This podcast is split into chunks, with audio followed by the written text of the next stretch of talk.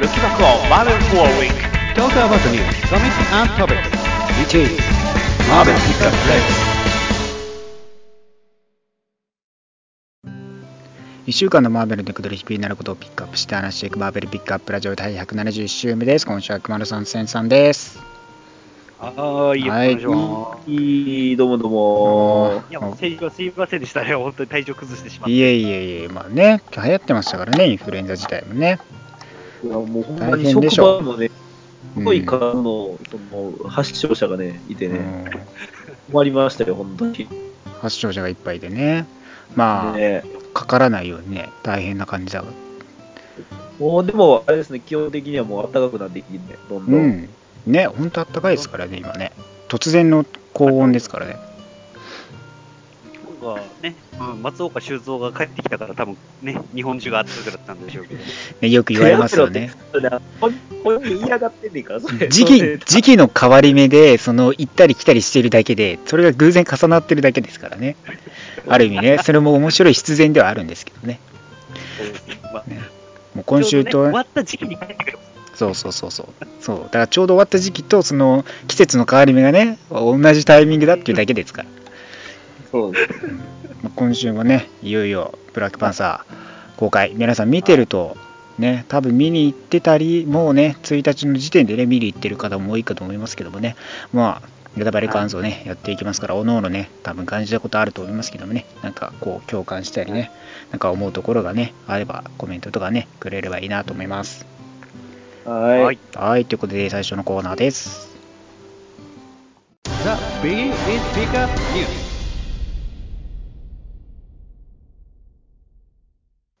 さあ今週のピックアップニュースまずはですね、えーマーベルがフレッシュスタートからのソーマルチプルマンイモータルハルクキャプテンアメリカアントマンザ・ワスプを発表しております。はい。はい、はえーまあ、2018年ね出版ラインを活性化させる計画としてフラッシュ、えーフレッシュスタートが、はい開始されるわけですけども、えー今回そうですね、えーライターのジェイソン・アールとアーティストのマイク・デルムンドによる、えーソーシリーズがですね、えーいよいよジェーン・フォスターがね、えーデス・オブ・マイティ・ソーでストーリーでね、えー死亡という形で、えーいよいよオーディンソンがソーに復帰してきてという部分もね、えーシリーズとして単独誌でやっていくよというような形ですね。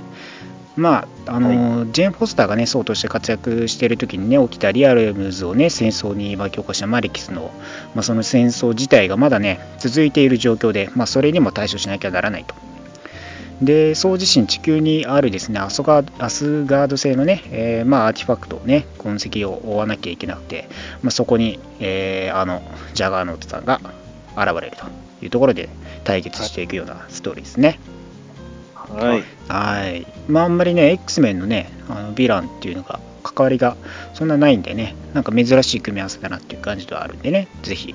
面白いシリーズになると思いますから、はい。まあ、ジェーン、ジェーン・フォスターのね、ヨハもね、結構絡んでくると思いますから、なぜ金色の腕なのか、金色の無情リニアなのか、ぜひね、注目して読んでみてください。えーはい9月13日よりですね、発売予定です。えーそしてマルチプルマンはですね、えーライターのマッシュ・ローゼンバークとアーティストのあ、えーアンディ・マクドナルドによりですね、えー描かれ、まあ、デス・オベックスで、まあ、テリジェン・ミストの影響でね、死亡したはずのマルチプルマンなんですけども、まあ、その中でも、はいえー生き残っていたジェイミー・マットロックスがいたと。はい。はい、なぜ彼が生きているのか、ねねまあ、そこの謎が結構大きな、ね、ストーリーに関わってくると。まあミニシリーズなんでね、えーそんなに長くはならないんですけども、まあ、生き残った彼が何をするのか、そしてね、えー世界を支配しようとするね、新たな組織との戦いにね、えー直面していくというような形で、オリジナルなんか否かがわからないですから。まあでもオリジナルが死んでったら接触しても消えないのか。一応どうやったかななんか、うんもう、もう、なんか、い。でもなんか、手が追加され、ついちょっとわかんないんだよな。なんかね、うん、でも変わっている節もあるんで、ねもしかしたらっていうのもあるんでね。まあ、だからオリジナルが多分死んでも生き残ってるっていうのが不可不可解なところなんでしょうけどもね、まあそこもね、どうなっていくのかですね。まあえーマルチプルは7月よりね、発売なんで、ぜひ読んでみてください。はい。えーそして、イモータル・ハルクはですね、えーライターのアル・ユーイングとアーティストのジョー・ベネットによって描かれですね、えーまあ、アベンジャーズ、現在進行中のアベンジャーズノーサレンダーで復活したブルース・バナーがですね、まあ、地球にいて、まあえー正義と復讐のためにね、えーハルクの人格を使っていく、えーホラーをテーマとしたシリーズとなると。まあえーテレビドラマでですね、まあ、知る人ぞ知る超人ハルク、ね、数十年前にあったあのドラマから、まあ、インスパイアされたようなキャラクターも登場したりとか、えーあとはアルファフライトのメンバーであるサスカチもねサポートキャラとして登場してくるというような感じですね。はいはい。ぜひね、ホラーをテーマとした感じなんで、あんまり明るいね、今のあのインクレディブル・ハルク、アマデウス・チョーのやつとはまた、えー違ったようなね、えー感じになるので、ぜひね、こちらも注目して読んでみてください。はい。はい。えーそしてキャプテンアメリカはですね、えーライターのタナハシ・コーツとアーティストのレイニル・ユーによる、えー描かれ描かれていくなんいくんですけど、まあ、棚橋コーツ自身は今ね、ブラックパンサー、のシリーズもね、手掛けるというところで、えー彼がね、このキャプテンアメリカ、ある意味、その黒人じゃなくて白人をね、描いていくという新たな挑戦でもあるようなね、感じになっていると。はいはい。まキャプテンアメリカの起源はですね、まあえーもちろんね、なんかこう国としてアメリカをねシンボルとしての役割ですけども、それがどういった意味合いなのかとかね、彼は過去から来てる人物でもありますから、またそのね世代をね超えた彼の歩みなんかをね深く掘り下げていくと。まあ、理想とするものとね過去で行ってきたことの矛盾とか、まあ、それこそ組織にね属していた軍とかにね、えー働軍の中でね戦っていた人物でもありますけどもある意味そこもねまた矛盾としてスティーブ・ロジャースが抱えているようなものをどんどん掘り下げていくような形になると。まあはい。ちょっと現代のね問題とか風刺を多分ちょっと聞かせたようなね感じにもなっていくんじゃないかなと思いますから。うん。はい。まあ、キャップキャキャプテンアメリカがねまたね。うーん結構理想と現実のキャップというかねその割と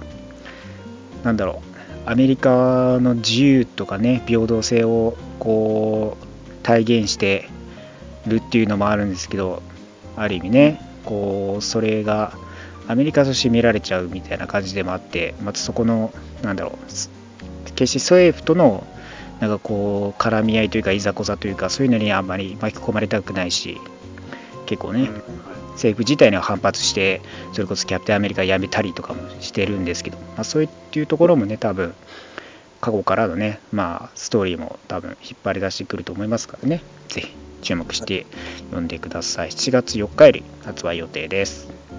はい。はい。えーそして、えーライターのマーク・ウェイドとアーティストのハビエル・ガロンによるアントマン・ザ・ワスパーですね、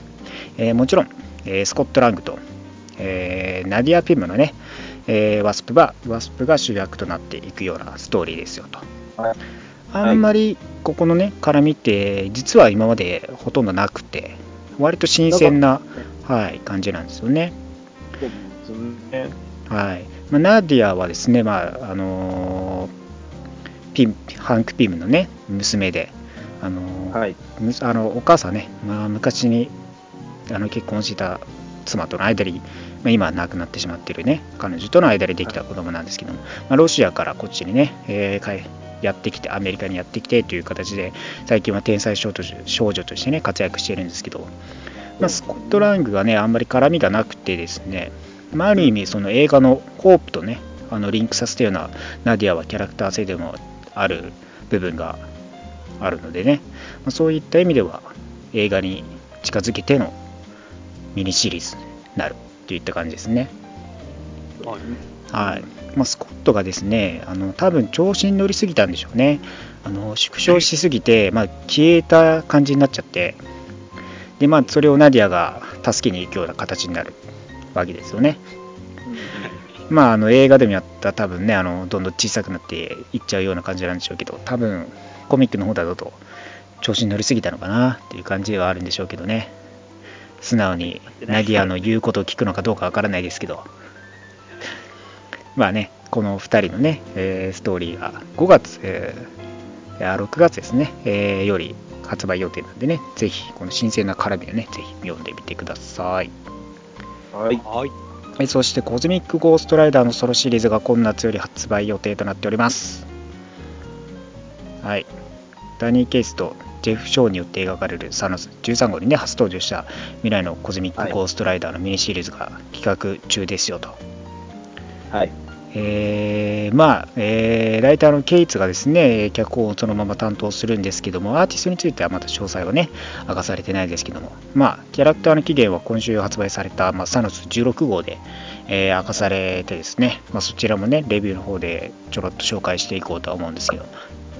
まあ、未来のね、フランク・キャスが復讐の精霊となってるっていう部分はね、ちゃんと明確に言われていたことなんで、まあ、それがどうして、ね、ゴーストライダーになったのか、みたいな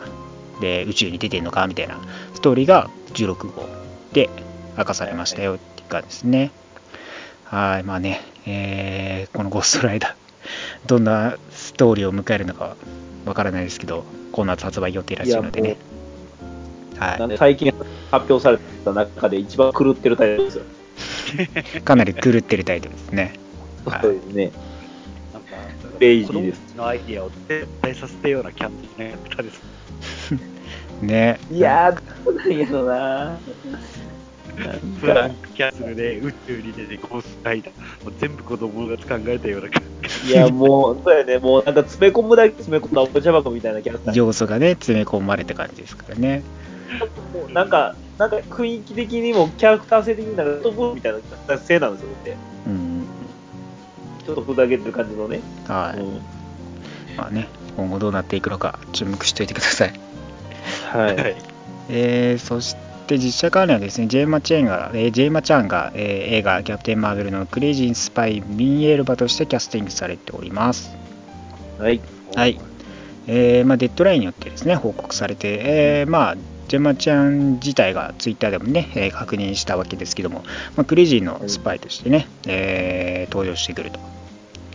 はい。はいまあえーミネルヴァ博士としても知られるキャラクターで、まあ、遺伝子学者でスパイをね演じていくと、まあ、もちろんキャプテン・マーベル、あのークリージンのねキャプテン・マーベルを探して、えー地球にやってきたスパイというところで、まあ、そこら辺の絡みがあるんじゃないのかなといったところじゃないですかね。はいまあえーキャプテ映画「キャプテン・マーベル」は2019年3月8日よりですね、米公開予定なので、まあ、1年ぐらいでやってきますので、ぜひともね、こちらも注目しておいてください。はい。一年ね。はい、そうですよ。えーそしてドラマ「パニッシャー」シーズン2のキャスト陣が発表されております。はい、はい。えーまあ、ベン・バーンズ演じるビリー・ルッソがね、えーもちろん復帰してくるというところで、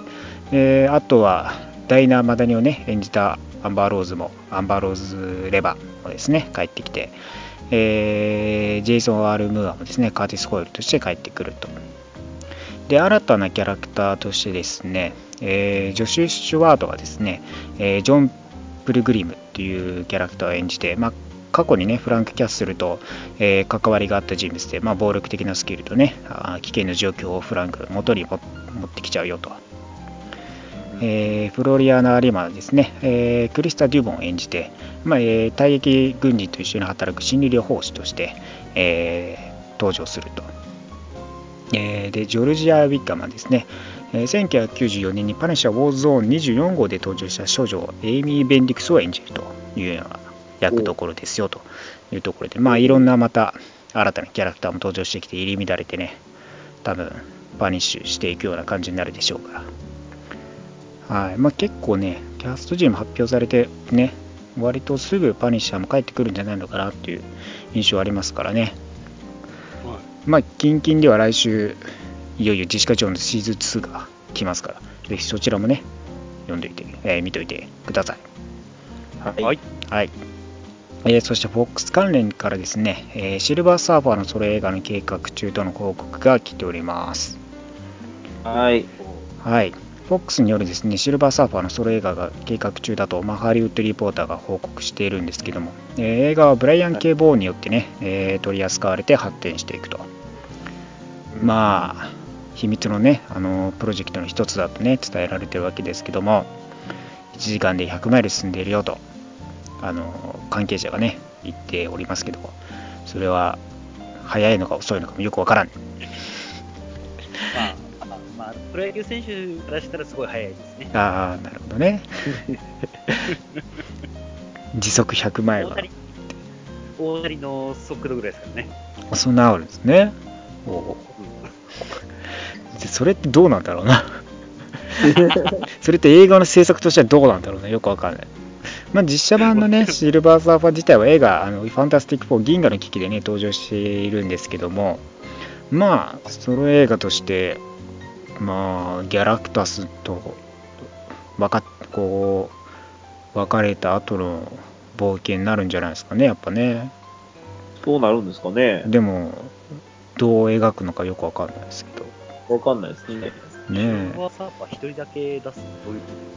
本当にやるのかっていう部分はありますけど。まあ、ほんまにガンビットと同じそこよね、まず。まずなんか、来そうな気がつかないというか。ストーリーがね、予想ができないですから、なんかね、あうまくいくのかどうかみたいな感じがありますからね。本当にオリジンをやるんじゃん、もしかしたら。ギャラクタスになるまとで、もう、シルバーサーファーにならないじゃん、最後は。その、ギャラクタスによって、うんシルバースターの星がどうのこうのみたいなとこから始まっちゃう。あーまあ、スタート地点はね、多分そうでしょうね。うん。え、それで何？とりあえず、この星滅びましょう、滅ぼ滅ぼしましょうっつって、行くの、ずっと。いや、だからまあ、その、フラッシュバック、最初の多分もう冒頭30分以内で、オリジンからこのギャラクタスとの、こう、別れまでをこう描いて、フラットのこう、ハイライト的な感じで。で、その後かな。でもそうじゃそれどうなくてね。考えても FF 必要やねんな。そうなんですけどね。どう考えても FF が必要なんですけどね。まあ FF はやらないとでなんとも言えないんですけど。そうだよね。うん。あのもしかして、かあの最初のさ、なんかナレーション語られるのあ地球のー天使たちの手によって我々、私も解放されたみたいな。地球な、あの、ファンタスティックな4人によって。だよなまあ、今後のね、情報に注目していただきたいところですね。はい。はい。はいえーそして、えー2019年、2020年に X メン関連の映画が計画中となっております。はい。はい、はいこちらもね、えー一応 FOX による、えーまあ、ディズニー買収後もですね、ちゃんと X メン映画を継続して制作するというところで、まあ、2019年、2020年、まあ、今年合わせて8つの映画を公開予定ですね。で、えー今年、デッドプール2と X メダークフェニックスですね。で、2019年では延期延期されたニューミュータンツが予定されていると。で、ニューミュータンツもですね、最近、えーつい新たなキャラクターをちょうど登場させる追加撮影もね、予想予定されているという情報もね、来ておりますから、まあ、そちらも合わせてというところで、えーまあ、あと5つですね。まあ、今、計画として進んでいるのは、撮影が間近じゃないかな、みたいな感じのは、ガンビットとか X フォースとかね、いうところがあるんですけども、まあ、他にもキティプライドとかもね、先日言われてたりしてたんで、まあ、そこら辺が含まれるのかなといったところですけども、ガンピットは本当に作るんですかガンビットはそれ、それで、延期の延期の延期がね、続いてますか。ら、多分まやるやる詐欺で多分10年くらい過ごします。新しい企画をね、うん同じ期間ぐらいに、なんか、そうんうん。ソロ、ソロ映画やりますよ、俺言ったような気がするんですよね。そうそうですね、もうあの、新しい企画考えるの全然嬉しい限りなんですけれども、投下していってほしいんですよね、ちゃんと。うんうんそれをちょっと、ちゃんとね、ちゃんとプロ広げた分、ちゃんと閉じてかんと、そうね、ね解説するのはちょっとあれかなと思うんですけど、僕は。ウルヴァリンゼロで出てきたガンピットはもう出てこないですからね。そうです。まあ、まあ、しょうがないですから。まあでも X メン系もね、いろいろやりますからね、ぜひね、まあ、今後も注目しておいてください。FOX もやります。はい。はいえーそして、マーベル2018年5月のプレビューから分かることです。さあ、長くなってきたので、ポンポンいきましょう。えーそれぞれのスタートがですね、えー1号ものがアベンジャーズ、ブラックパンサー、ベノム、インフィニティカウントダウン、キャプテン・マーベル、インフィニティカウントダウン、デアデビル、インフィニティカウントダウン、ダークホーク、ハント・フォー・ウルバリン、ウェポン・ロスト、ハント・フォー・ウルバリン、ウルバリンや、えーアダマンチウム・アジェンダ、ハント・フォー・ウルバリン、クローズ・オブ・ア・キラー、ハント・フォー・ウルバリン、ミステリー・イン・マドリプール、ユー・アー・デッドプール、クイック・シルバー・ノー・サレンダーがスタートです。えーアベンジャーズシャープ1からアベンジャーズがダークセレスティアルズの戦いになる模様ですね。えー記念号としてアメージング・スパイダーマン800号、ディスピカブル・デッドプール300号、インビンシブル・アイアンマン600号が発売されますと。えーマイティー・ソーゲート・オブ・バルハラ1号がですね発売されてジェーン・フォスターの死を描いたデス・オブ・マイティー・ソーのエピローグになると、まあ、ジェーンがいなくなってからも続くリアルリアルムズの戦いのね、えー戦争について描いていって、まあ、マレキスの力がまだまだ増幅しているというところでね彼は彼を阻止することはできるのは誰かっていうところで、まあ、ソー・ジンソーがね現れるよという号ですね。えーまあ、インビンシブル・アイアンマン600号と、えーマイルズ・マイルズ・モラレスのね、えースパイダーマン240号でですね、一応ブライアン・マイケル・ベンディスが担当それぞれ最後の号になるというところですね。はいまあ、インビンシブル・アイアンマンに関しては5つの驚きが新旧のファンに与えられて、まあ、それぞれね、アイアンマンたちの、えー未来を変えていくと、そして新たなヴィランも登場してくると。えーキャプテンアメリカの701号からですね新たなストーリー、ピラミッドランドがスタートして、2314年でスティーブ・ロジャースの子孫たちがね、えー一応登場してくるストーリーで、まあ、そのスティーブ・ロジャースがね、えー夢見ていたユートピアのアメリカがね、えー実現しているんですけども、そこにはね、えー邪悪なものがやっぱりまだあるよというところで、他のね、マーベルキャラクターの子孫も登場してきますよと。はい。えーそして、なれえーインクレディブル・ハルク717号でアマデウス・チョーはですね、えーいよいよ自分の内なる怪物ハルクとの最終対決に向かっていくと。そこでどうなっていくのか、イモータス・ハルクがね、開始されますから、ここのアマデウスのハルクはどうなるのかというところもね、描かれていくような感じになると。うんえーそしてベノム・イズド5号で完結を迎えてですね、えーベノムと X メンたちが地球に帰還してきて、まあ、宇宙、ユニバース、運命をかけたね、戦いを迎えるよというところですね。えーザ・パニッシャー224号でいよいよパニッシャーがウォーマシンアーマーとともにアメリカに帰ってきてですね、えーキャプテン・マーベルやその他のヒーローたちとね、会って反応をどう反応するのかをね、見ることになるよという号です。多分嫌がるでしょうけどね。えーそしてマーベル 2-in-1-6 号でストーリー The Fate of the Four が完結する予定で、まあ、おなじみの友人がベンとジョニーに協力して、ドゥームとの決戦に挑むよと。4人の運命はここで決まるという文言がね、出てますから、ファンタスティック4再結成になるのかというところですね。そうですね。はいえーそしてムーンガーランドデビルダイナソー31号では WHO のタバコデーを記念した反喫煙スペシャルが刊行されですね、えータバコに夢中になっている学生や教師ルネラとデビルダイナソーが飲みニコチンの危険性をね訴える号とになるよと。はい、かなり社会的なね、えー意味合いを持つ子どもたちにね、警報を鳴らしていくような、えー、号になるよという形ですね。えそして X メンブルー27、28号においてはですね、宇宙で行方不明になったオリジナル X メンに代わって、まあ、新たなチームがですね、ホワイトクイーン、ハボック、ミス・シニスター、バスチオンによるプロジェクトマザーバインとね、対峙しているんですけども、まあ、この戦いの中で誰かがね、死亡することが示唆されております。はいまた。また誰かが死ぬっぽいですね。えーそしてケーブル157号にはですね、えーケーブルの別次元の兄弟にあたるあの人物 X マンが帰ってきます。マジっすか？マジっすか？え、なんか彼ってなんかすごい俺の印象なんですけど、オンスロート以外で活躍した覚えないんですけど。ねえニューミュータンツとかでね、いろいろちょちょろって出てたりで、で、彼は今っていう、その彼がようやく帰ってきます。ケーブル157号。チェックしておいてください。えーそして EXILE3 号においてですねソーシャルゲームパ、えーマーベルパズルクエストのオリジナルキャラクターキャプテン・カーターが登場してですね、えー EXILE と協力してレッドスカルと対峙していくよとはいはいそしてえー過去の作品がお得に読めるトゥルービリーバーズシリーズはですね今回はウルヴァリンが特集特集されているという形ですのでね、ぜひねまだ読んでみ読んだことがない人はねお得に読めますのでぜひお手に取って読んでみてくださいということで、はい、5月もね、えー、いろいろとやっていきますんで、ぜひともね、コミックの方も注目して読んでいってください。はい。はい、ということで、今週のピックアップニュースは以上になります。はい。Next to. さあ、今週のタコマの気になるトピックスです。はい。よろしくお願いします。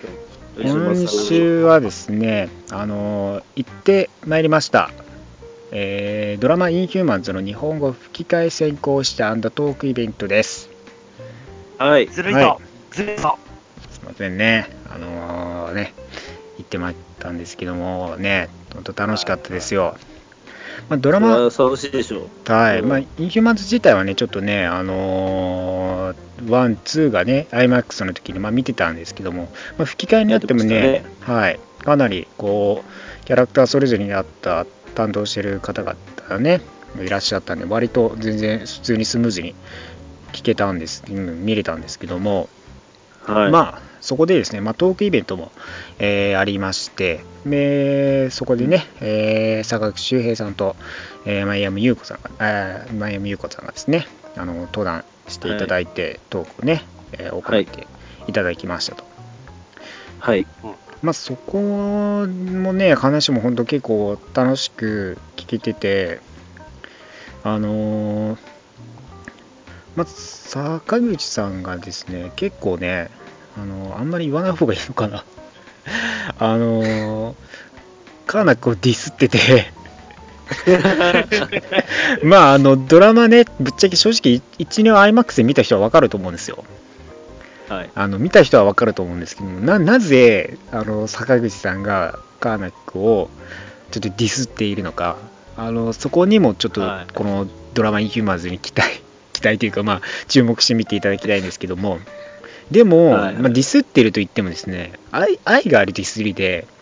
それこそカあーーナックそうカーまあナック自体は割と好きなキャラクターっぽくてはい、はいでも、こう、なんていうんですかね、あの、あるみたいですよ。まあそこはちょっと見て、見てね、あ、そういうことかっていう感じに多分なると思うんですけども、まあね、まあ、あるみたいなんですけど、まあそういう話もね、出てたりとかしてましたね。まあ結構ね、だから、その、トーク自体あれですね、超能力を得たらとかね、何と使うみたいな話とかもあったり、あと、そうですね、あと、あれか、あの、結構、その、マキシマムスって、割と、はい。まあ、客観的に見てると、そんなに悪くないみたいな。その、ブラック王からしたら、割とね、嫌なやつというか、もう本当悪いやつなんですけど、その一般市民から見たら、そうでもないみたいな。ああ、それはあるかもしれないですね。推してくれてる、そうなんですそよ。のな僕らの代表っていう形、能力のなんですよの代表みたいな感じになってますから。まあマキシマス自体はね、その結構演説が多いキャラクターで本当大変だったみたいなんですけども、はい。そういうところでは割とだから、あの声優の方たちの間では割とマキシマス派が多かったりするみたいで、あおー。はい。面白い。そうなんですよ。そうなんですね。なんかヴィランとしても、はい。ヴィランとしても結構魅力的なキャラクターっぽくて、割とだから見る視点によっては、割とその違う、どっちかって言ったら、もしかしたらブラックボルトの方がヴィランみたいな立ち位置になってしまう可能性もあると。確かにでも、あのお多いというか、あの王国自体のシステムは確かにちょっとおかしいものがあるんで、結構そうなんです、そうそうそう、そのだから、坂口さんも前山さんもね、ずっとなんかこう、だからあの、あれはひどいだろみたいな、インヒューマンズのその階級制度はひどいだろみたいな感じで、扱いは確かにね。はい、まあ、おっしゃってたんで、見る人によっては、いろんな角度で見られるっていう面白い作品でもあるってことそうなんですそういよ。ね。そうんブラックボルト側から言ったら、ブラックボルトのページは正しいと、その、ね、マックスしますから言ったら、その、間違ってるみたいな。そうなんですよ、そう。だから、まあ、本当ね、その、視点によってはだいぶ変わるし、っていうのはあるんですよね。で、そうそう。冒頭そのブラックボルトでメデューサのまあそのベッドシーンがあるんですけどそのその話になってそのラブシーンの吹き替えはマヤブさんはどうやってやってるんですかみたいなことを あの質問で聞かれててそれが結構、あのニュースとかなんかこうネットのねニュースとかでもメインの記事にされててそこなんだっていう、はいはい。あのお二人とも絶対リテイクしたくないと。1回で終わらせたいまあそうでしょうね。はい。もう2回は同じクオリティはできないみたいな感じをしてて、え でさでも坂口さんは本当にあのゴシップガール僕見てたんであのジャック・バスっていう結構そのプレイボーイ的なキャラクターがいて割とベッドシーンっていうか、まあ、イチャつくようなことも多かったからあれは確かにリテイク何回もやされたら嫌だろうなっていうのはあったんですけど。まあ。かっこいいキャラクターばっかりやりますね。そうなんですよね。結構かっこいいキャラクター多いですからね。うん。うん。うんなかなかだから面白かったですよ本当は。あとそう隣にあの座ってたのがあの柳生さんで。八木さんの隣やった。はい。あの偶然あのもともと座ってて空いてたんですけどそこにあの柳生さんが。シャベンジャーズのね。はいシャベ柳ンジャーズの生さんが。ポッツって入ってきて。はい。あのいいあのブラックボルトの格好でちゃんとコスプレ初出しで来てましたよ。はいはい、ああ、したかったんです。はい。でも、あれですね、そうそのシリーズのコスプレをしてきはりますからね。そうなんそうなんです。うん。でだから質疑応答の時もね刺された時にあの手話でちゃんとあの聞いてたんですけど全然理解されてなとくはね、それ、手話でね、そこで2回やってるわけはないと思うんですけそどうねまあでも声ちゃんとねその後普通にちゃんと喋ってましたけどね。だから面白かったですよ。ね。まあ、芸人さんですからね。はい。ね本当そうですよ。そういう、そういうボケもしっかりしてくれます、ね。はい。はい。そう。アイアンマンのアニメでも、コップアイとかやってましたね。ああそそうかそうか。なるほどね。ええほうほうほう。えー、そうそうだからなんかねいろいろその出てらっしゃるんでねその他のマーベルアニメの方でもねそのインヒューマンズ出ててインヒューマンズのキャラクターを演じててらしいのでねアニメの方でも。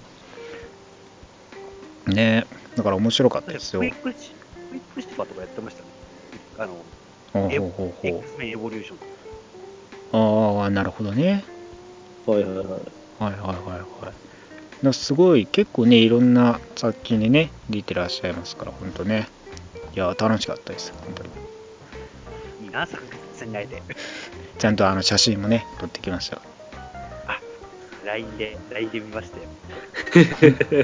羨ましいな。ねちゃんと写真も載ってますからね。はい。行ってきた証拠にね。もうねまたねぜひこういう機会があったらね行きたいと思う所存でございます、またい行けるよう頑張っていきますんで、あのまたレポート簡単ですけどね、まあレポートしたいと思いますんではい見てください。ということで今週の高間の気になるトピックスは以上ですはい。あり今週もためになる話、ありがとうございました。がとうございました。Next to Comics. さあ今週のリークレビューですは。はいい。はい、今週もやってきております。アベンジャーズのサレンダーパート8、アベンジャーズ682号ですね。はい。えーまあ、今週もで、えーまあアベえーアベンジャーズとイーサルレギオンとのね、えー戦いになっているというところで、えーまあ、前回ね、でホークアイとレッドウルフが、あのー助立ちしてきてというところでね、えーかっこよく登場して終わったわけですけども、まあ、今回もね、そこ結構、まあ、レッドウルフの話が割とメインですかね。そうですね。はいまあ、バーリー・オブ・ドゥームの、あのーバトルワールドの時に、シークレッはいト・ウォーズのね、あのー隊員種の一つとして、まあ、187人やったわけですけども、はい。まあ、そのね西部劇の時代をね舞台としたレッドブルの活躍を、まあ、描いたもので、まあ、そこから彼はねバトルワールドからこっちの世界でね、えー帰ってやってきたという感じなんですけども、まあ、そこのフラッシュバックもありつつっていうような感じなんですけどもね、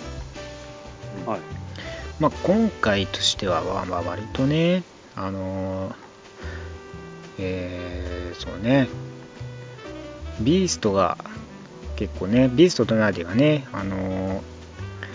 このジャービスのね、治療で結構頑張っていて、いろいろと試行錯誤しようとしていて、はい。うん、まあいろいろ試してね復活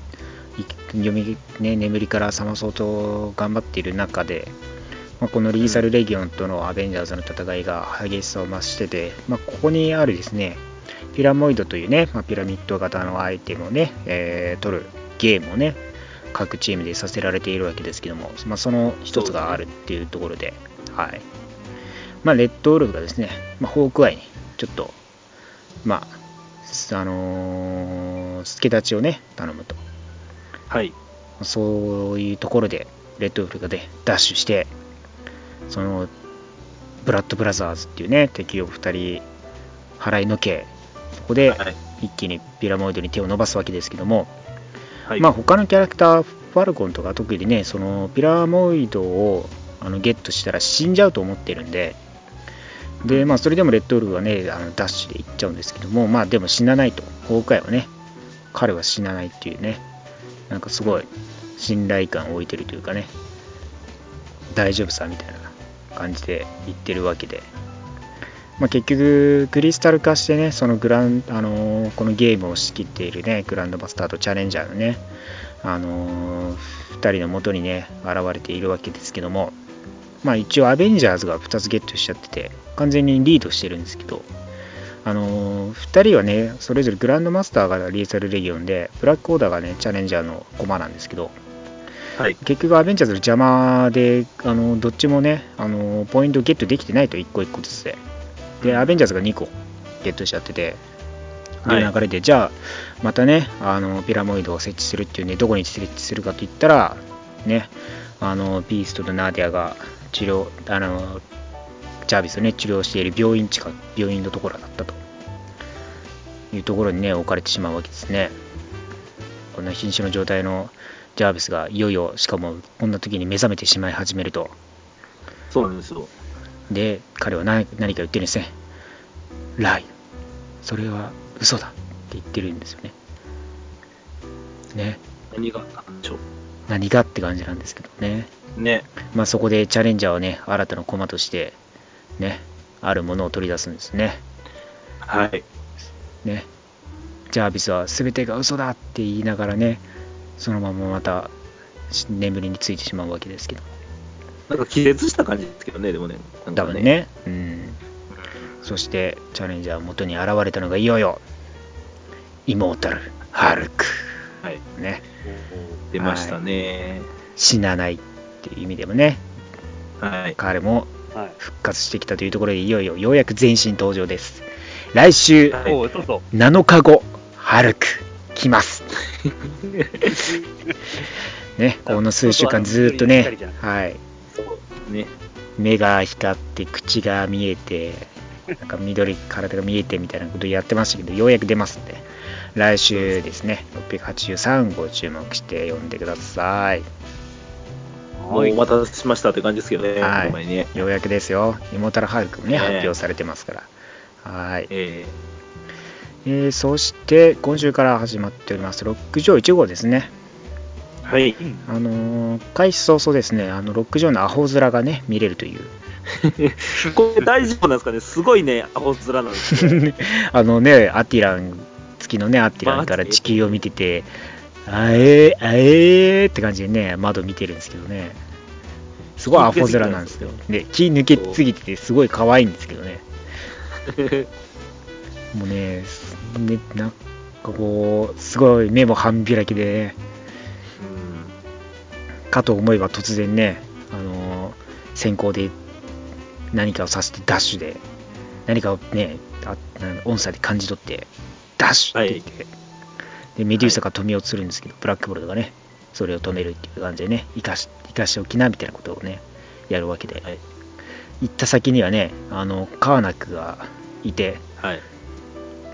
見えてるぞって言って私には分かるって言ってね犬でも感じ取れるみたいなこと言ってね。あのでかいバケツに水ジャバジャバ入れてね飲ませてあげてましたけど、はい。ミルミルクですからね。あミルクですね。これ。ね、うん。そうですね。多分。M って書いてある、そうですね。ででもそのバケツのでかさに対してあの紙パックなんでそうですね。そんな量なさそうな気 がするんですけどでもめっちゃバシャバシャ飲んでるんですよね多分ね入ってたんですかね。あんまり牛乳を野放しに置いておくのはどうなのかなと思うんですけど そう、すぐ腐りますから。ねちょっとロックジョーがお腹を壊さないのか心配になるんですけどそうですね。まあ何かをまたね、あのロックジョーは感じ取ってですね、あのクリスタルとね、あ娘のベッドの脇を通ってはい。ですね、どっかに飛び出していくわけですよね。はい。はい。で、一方でね、ディーマンがね、あのすげえやさぐれてまして、はい。はい。デニスがね、はい。もうめっちゃやさぐれてて、ディーマンって誰みたいな、あのテレビでね、あの言われてて、それでめっちゃ腹立てて、思いっきりテレビぶっ壊してるんですけど、そうですよ。この人ねも、そんな、なんか、無職臭いんですけど、この人。もうね、なんかね、む過去の栄光にすね、なくなったような、本当ニート生活みたいなことになっちゃってたんですけど、いや、テレビ壊したらあかんよ、それで、ね。その状態で。そうそうそうそう、うん。めっちゃ血出してますからね。まあ、近所のおばさんもね、あたあのいブルドッグですかね、犬と一緒にね、戯れてて可愛いんですけど、はい。まあそんな中ですよね、えーにえーまあ、地球にね、ロックジョーがやってきて、小さい子に、はい。小さい子のベロベロ舐め始めますからね。はい。めなんか、それ、あまあまあいいですか？はい。まあ、戯れてるんですけど、突然こんなでかいの来たら怖いですけどね。あの、そうなんですよね。そう、あの女だってなんか、パーティーかなんかしてる、なんか思いっきり、だってぶっ机とかぶっ壊して、さっそうと走っていきますからね。むちゃくちゃ迷惑です。ね、この娘さんだけ喜んでますけどね。まあね、ディーマンのね、過去の栄光にすがる病院い行きながらもね、過去の栄光にフラッシュバックがあり、そんで、そこにね、帰ってきたら、なんとロックジョーが吠えてるんですよね。はい。まあまあまあまあ、家の家の前の玄関の前で、なんだと思うわけですよね。ロックジョー知らないんでね、まあ、犬が吠え、でかい犬が吠えてると。はいおうなんだなんだみたいな感じになるわけですけどね。すごい距離感取ってますから、おお落ち着け落ち着けみたいな感じだったんです怖がってますからね。そこでね、いきなりね、あのー戦闘機にね、小型の戦闘機に突っ込まれるんですよね、ディーマンがね。なんだと思ったらですね、あのーハムス、ね、なんすか、これは、えーハムスターズ、ハムスターズね。あのーフライングハムスターズですね。あの、はいはいなんか、すごい、あの、ドローンみたいな中にハムスターが入ってて、ロック上を攻撃し,、してきてるんですよね。この初登場っぽいんですけど、このハムスター、そう、どフライングハム宇スター宙人ズなんですか、こよくわかんないです多分宇宙人なんですかね。れですかね。まあ、ロック上をね、ターゲットにしてきてるわけですけどね、2人で戦ってね、ぶっ壊して撤退させるんですけどもね、はい。さっきかおばあちゃんがね飼ってる犬とねいい感じになりますけどもねまあうん。一緒にねディーマンとまた旅に出ちゃうわけですよね。完全にディーマン巻き込まれてますけどね。そうですね。はい、まあねロック・ジョーがね行った先はね今度ねケイザーがいるねサベッジランドでしょうと。いうところですね。まあ彼のね子孫をね探している感じなんで多分ねそのなんかロック・ジョー自身に反応があるのか何なのかっていう感じで多分ね、うん移動していって追っていってる感じなんでしょうねうん。でしょうね。うん。うんまあねロック・ジョーもねぜひ可愛いんでね読んでみてくださいはい。基本ぜひはい見てください。基本的にあの主人公がワンしか喋らないんでね ワンしか喋らないんでね犬ですか？ら、はい犬ですか？ら、それは。英語法形ワーンしかない。分かりやすいと思いますからねはいぜひ読んでみてくださいえーそしてピーター・パーカーズはスペクタキュラー・スパイダーマンが一応300号ね記念号で結構、ははいい大ボリュームでね、えー GO なんですけども、まあ、ストーリー的には、まあ、ずっと続いているストーリーをやっていく感じで、まあ、ティーンカラーがですね、まああのヒーローたちのね機械類を全部無効化されてしまってでヴィランたちと戦っているヒーローたちが危うくなると。でまあそれこそねブラックパンサーのスーツからファルコンのねあのはい翼からリリーのあのアーマーからね全部があの反応できなくなってしまっていると。ではい。まあティーンカラーをね倒すっていうねピーターがまああの一応ねあの兄弟とそのテレッサがねあのテレサがいますんで、まあ、そこに囚われてるねテレサとあとまあジェイジョナ・ジェームソンとかもねついでに囚われてますから彼彼らをね助けるっていうんでいう戦いになってるのがいるんですけどもね、まあ、最終的に、まあ、ティーンカラーもですね、えーまあ、倒されて、まあ、それぞれね、えー機械類もね、えー復活してヴィランもね捕まえたんですけども、まあ、宇宙あの空にですねまあなんかエイリアンのね船がなんか機械エイリアンっぽいね船が現れみたいな感じであれをどうするみたいな感じでね、まだ続くっていう感じなんですけどもねそこでまあティンカラーの力が必要じゃないかみたいな感じになるわけですよね。でまあドクター・ドゥームもねあの協力するっていう感じでね現れっていうような感じですね、はい。まあ、まだね、はい。今回で終わりじゃないんで、まだ続く感じなんですけどもね。まあ一応、あの、カバーギャラリーもついてまして、まあ、えーピーター・パッカースペクタクラー・スパイダーマン1号からですね、まあ、300号までのね、えーカバー一覧が、えー見れるよというような感じになってますし、で、一応、えーその短編として、ブラックキャットのね、あのストーリーも入ってまして、まあね、あのーダイヤを盗んでですね、まダイヤの指輪を盗んで、でダイヤの指輪でね、まスパイダーマンが追ってきてみたいな感じで、スパイダーマンね、それで求婚して、突然求婚してみたいな感じでね、あのー隙をついてみたいな感じで逃げるみたいな感じで、まだ若干ね、そのピーターへの思いがね、昔のその思い出として残っているよっていう感じのね、短編でした。そういう思い出があったよみたいな感じでね、そのニューヨークを見渡して、すべて私のものにしてみせるみたいな感じでね、言ってるという感じで終わってますね。はい。はい。えーそして、えーサノス・ウィンズが続いております。サノス16号ですね。えーまあ、先ほどにもね、話した通り、ゴーストライダーのね、えーコズミック・ゴーストライダーの起源、オリジンが話されてるわけですけども、まあ、未来でサノスが勝つというところで、まあ、このサノスが勝った世界なんですけども、えーまあ、ヒーローたち、ヴィランたちが戦ってて、で、まあ、サノスがね、現れ、まあ、ヒーローたちをね、どんどん殺していくわけですよ。はい。でそんなさなかねフランク・キャッスルが、まあ、結構白髪のねフランク・キャッスルなんですけどもあの瓦礫で頭をぶつけてですね、まあ、瀕死の状態的な感じになるわけですよねでまあスパイダーマンもストレンジもやられ、ね、ハイアンマンもねど上半身と下半身で引きさ引きちぎられてまあ結構グロい描写があったりしてねそうね。これは、なかなか脊椎むちゃ向き出てますから。ね ねで相手やばいじゃん。ね。でまあ一応メフィストとのね取引になるという感じなんですけどね、まあ、その結果、えーゴーストライダーになったよというような感じでしょうね。はい。まあそのバイクでね荒廃した地球をねさ失踪するわけですけどもガトリングをね、つけてねもう武装してますけど。まあぶっちゃけ誰もいないんでね罪罪を犯した人をどうどうするも何も人いないんでねっていう感じなんですけど、まあ、そこにギャラクタスが現れるんですけどギャラクタスが重傷を負っててね。まああのーリード・リチャーズをね助けを求めてきていると。もうそのギャラクタスもお腹からね血大量に出しているんですけどね。助けてくれっつって感じなんですけど、まあ、結局ねゴーストライダーは俺しかいないっすよみたいな感じになって、まあ、みんなトイムが死にましたみたいな話になってね。それを冷静にギャラクタスが聞くっていう感じなんですけど。どうしよう？みたいな感じになるわけですよね。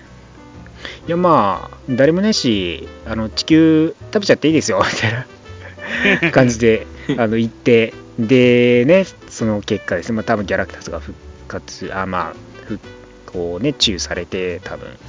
で、一応ゴース、あのーゴーストライダーがね、あのヘラルトとして、えーコズミックゴーストライダーになったというような感じで、まあ、2人でサノスにね、立ち向かっていくんですけども、えー一瞬でギャラクタス首をビームで跳ねられると。はい。で、結局ね、ゴーストライダー生き残って、でお前は殺さないでおこうと。お前がね、お前がね、一生こう、千年かけてもね、できないであろう悪人を罰することをね、私が見せてやろうと言って手を差し伸べて、まあ、ゴーストライダーもね、結局その手を掴むと。まあ、サノスにかなわないことは分かっていたんでね、それならばという形でしょうね。で、まあ、今のね、えー現在的なところに戻ってですね、一応、はい。はい、まあ、このね、サノスと、あー未来のサノスとこのコズミックゴーストライダーでもね、話に戻って、で、シルバーサーファーとね、まあ、エイリアンたちと戦ってるんですけども、一瞬でね、エイリアンたちをね、ゴーストライダーがね、火で消し飛ばしてって感じなんですけども、まあ、そこでもシルバーサーファーが生き残ってるね、シはいルバーサーファー何をするかと思いきやですね、はい。このコズミックパワーに加えて、はい。ね、ワーズィですよ。ふさわしいもの。はい。ムジョルニアをね手に持つんですね。すごいですね。はい。結ね、構鬼金棒的な。本当ですよ。ただでさえコズミックパワーあるのに、ムジョルニアまで持つみたいな感じですからね。はい。雷をもう、さらにね、力するって感じですからね。まあ、勝てるのかなっていう感じはありますけどもね。この黒いシルバーサーファーさいやー勝てないんでしょうね。ん。ね。無理なんだろうなねまあ、ぜひね、えーまあ、オリジンを読んでね、今後のね、あのコズミックゴーストライダーでね、備えていただければと思います。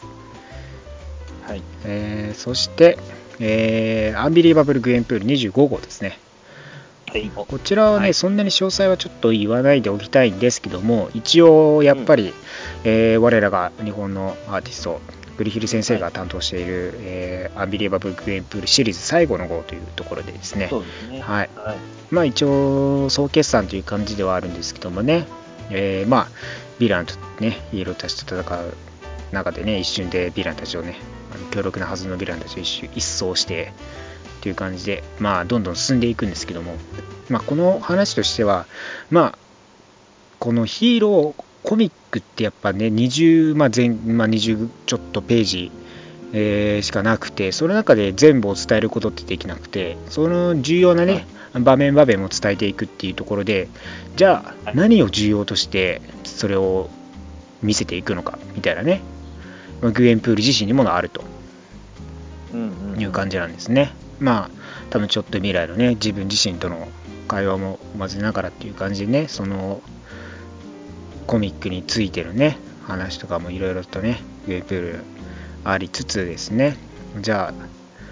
このね、こうシリーズ通してやってきたことをどうするのかみたいな感じで、もう最後のね、残りのページがわかるね、あのブレスレットをドクター・ストレンジからもらったりしててね、っていうところでもあるしね、一応サポートキャラのね、あの帰ってきたりしますからね、死んでた、あ死んで犬にされてた子がいますけど、まあそんなな、そんな感じで、まあ一応10、その、本当残りページがですね、月一知らせる感じではあり、い、ろいろと戦う場面が描かれはい。てたりとか、まあ、過去シリーズをね通して登場してきたあバトロックとかもねそうですしあの男がねグエンプールのコスプレしてるあの集団話題になったねあの集団 も登場したりモードックも登場したりありましたね。はい。うん。そうそう。あとヌルーネラとかねパワーパックも本当総登場でねいろんなねキャラクターが本当総登場っていう感じなんですけども。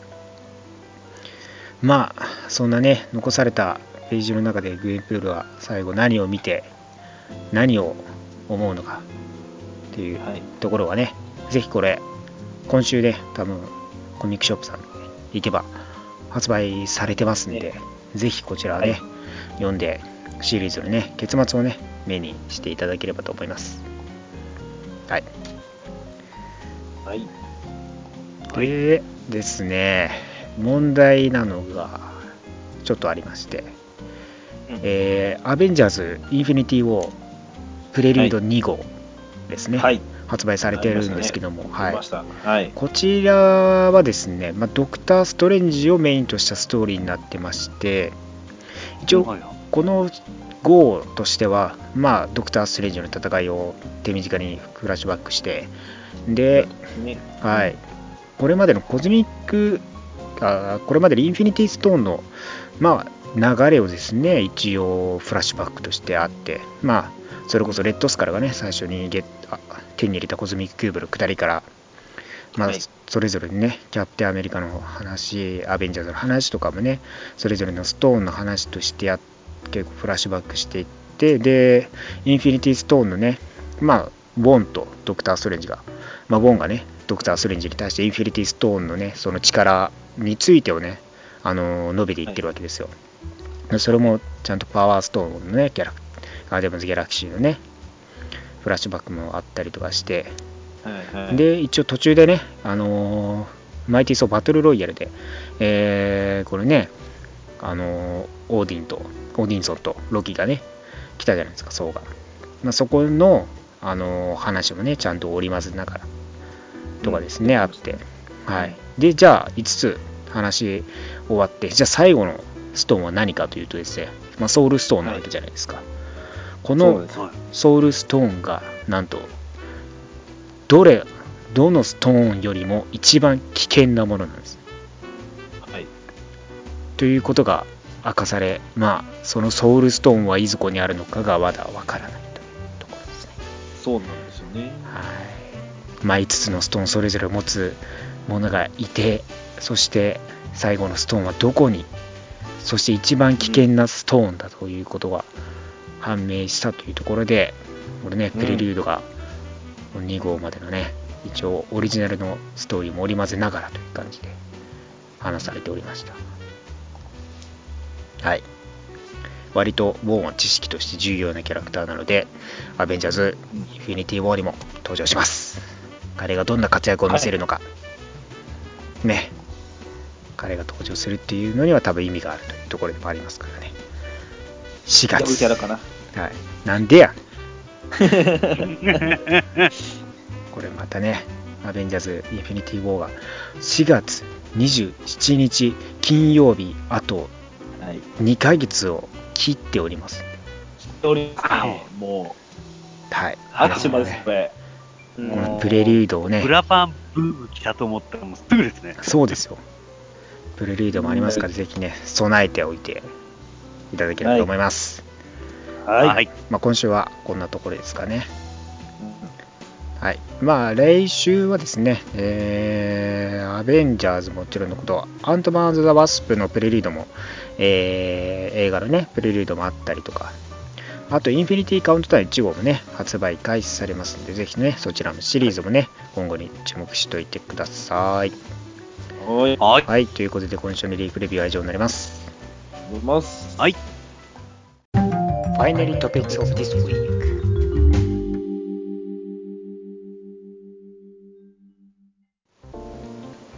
今週の話題は映画ブラックパンサーネタバレ感想です。はーい。はい。早い。ということで、もう今週はい公開された、3月1日より公開されております映画ブラックパンサーのネタバレ感想を、えー行っていきますので、まだ見てない方はですね、ぜひ、もう、ブラウザを閉じて、この動画から、あの、悲しいですけど、去っていただいた方が、絶対にいい。そうですね。と思います。ネタバレを聞くべきではない。はい。この作品に関してはネタバレは一切聞かない方がいいです。はい。えーっとね、た多分最後の30秒ぐらいにスキップした方がいいですね。そうです終わるね。30秒ぐらい前の、あの、僕らの無駄な会話をするところがあるんでそうですねそこまで飛ばしていただいて。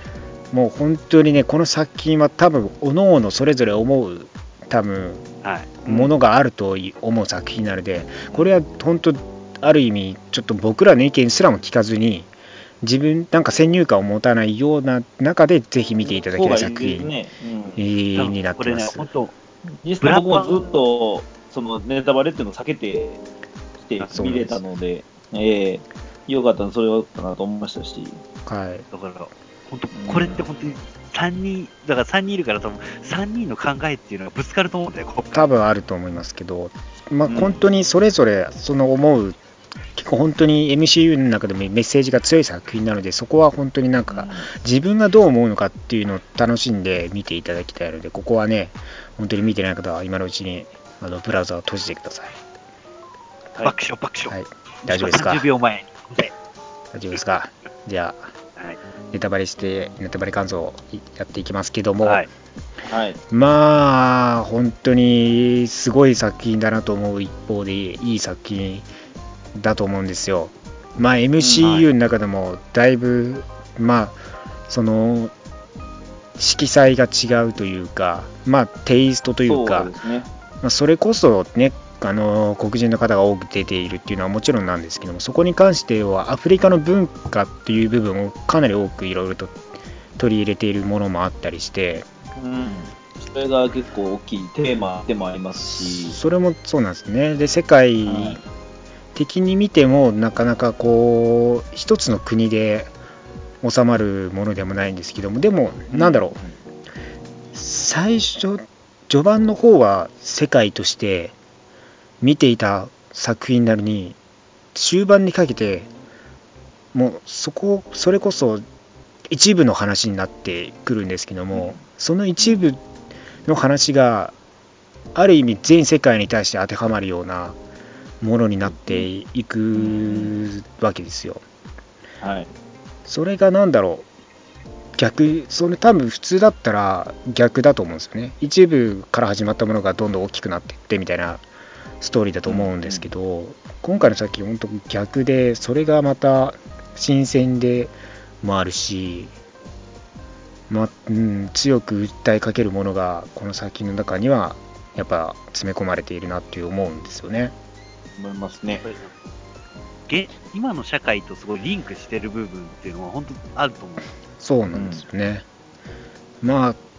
何、こうね、前置きとして、こう、長々と話してる、それぐらい、こう、そこが割と重要な部分っていうか、この作品の、なんだろう、肝でもあるので、うん。でまあ、僕、まあ、もう完全にネタバレでちゃんともうしっかり言いますけど、その、なんでしょう、まあ、前編通して見て、僕の率直な感想としては、うん、ね、その本当にね、その何が正義、何が悪いことなのかっていうのが分からなくなるような内容だったんですよ。そうですね。だからどどれが答えなのかっていうのが分からなくて、で、その味方でも敵でもそうですけど、一人一人や考え方が違うんですよ。そうですね。それここうそ、こうあるべき、こうじゃない方がいいみたいなのを、もう、その一人で決定づけるべきよようじゃなくなっちゃってるんですよ。まあ、一つのね、ものの考え方だけじゃないですね。そうそう。だからが、お互いに影響し合って出来上がってる作品なのか。今でいうところの本当多様性というものの一つでそれぞれの考えがあってそれぞれの考えが違くてそれで単発し合う部分もあってそれがじゃあどう結果になるのかというかまあそこでどう落としをつけるのかみたいなストーリーも盛り込まれてる感じですよね。そうですね。だから本当今回のヴィランっていうのは、本当ヴィランらしいヴィランっていうのは多分苦労しかいないと思うんですよ。ああまあそうですね。うん確かに。あの、あのキャラクターはもう、ああいうな扱いであるべきやったし、うんそれも一つ言いたいんですけど、苦労を死なせるべきじゃなかったような気がする。まあね確かにちょっとね惜しい感じはあるんですけどね。いいんですよ。あのキャラクターむっちゃ好きなんですよ、正直ね。まあエエイジ・オブ・ウルトロンの時よりも本当全然いいキャラしてましたからね。個性が出てて。だからそう、ちょっと生き延びてほしかったなっていうのはありますよね、あそこ。まあまだ裏でね、その暗躍して、その、イランと C の、その、憎まれ役をずっと続けてほしかったキャラクターなんですよ。ねうん。まあ、だから本当ね、今回、それぐらい個々のキャラクターが本当ね、思うところがあるんですけど、まあ、ストーリーのね、開始としては、やっぱ、えー過去のね、親子の話からですね、まあ、ワカンダ、ね。ね、話になって、5つの部族がね、あって、で、まあ、最初のね、ブラックパンサーになる人物が、まあ、ハート・オブ・ハーブをね、あの受けて、まあ、パンサー神からね、力をもらってみたいな感じでワカンダをね、ぜまあ、生成する結成するわけですよね国を。で、まあ、時間が経って中で、まあ、世界がねあの混沌としていってですねで、まあ、自分たちは周りから隠れるような形に取ったわけですよね。まあ、それこそビブラニウムを用いてっていうところがあってそれをそ外の世界でもね出さないためにっていうところでもありましたしまあそれがあって、まあ、1992年ですかはい。ねはいあのーまあ、うん、あの、ウンジョブがね、えーまあ、その、ワカンダのビブラニウムをね、あのー引っ張り出して、はいっ。ていうんで、まあ、兵器としてね、あの黒人のためのね、まあ、人権をね、あのー地位を上げるための、まあ、解放運動みたいな感じで、まあ、革命的なものを計画し始めていたわけですよね。で、そこにティチャカ王が現れて、まあ、弟のその行動をね、あの知っていて、で、それがね、実は中あの友達だ仲間だと思っていたツリーが実はワカンダからのね、あのスパイというか潜入ししていた一人だったと。で、そ外ではね、エリックというね、子供がバスケをしてて、そんな中でね、何も知らない子供たちが横にいる中で、外にいる中でね、まあ、ある事件が起きてしまうというわけですよね。うん。で、まあ、そこで、まあ、宇宙船がね飛び立っていくというそのねそのオークランドなんですよねそこの舞台がそうなんですね。オークランドっていうのがやっぱねブラックパンサーとね規模の結成、はい、したところでもあってこの監督のねライアン・クーグラーも結構その重要な作品の中でも重要な舞舞台として結構登場してくるオークランドなので、まあ、そこである意味ねちゃんとぶ時代背景とかを、まあ、沿った感じでの場所をね提案してきたんだろうなっていう思いもありますけど、まあ、その事件の全容はねまだわからないままねファンファーレが流れですけど。このねファンファーレの流れもね毎回なんかねずるいんですけどね。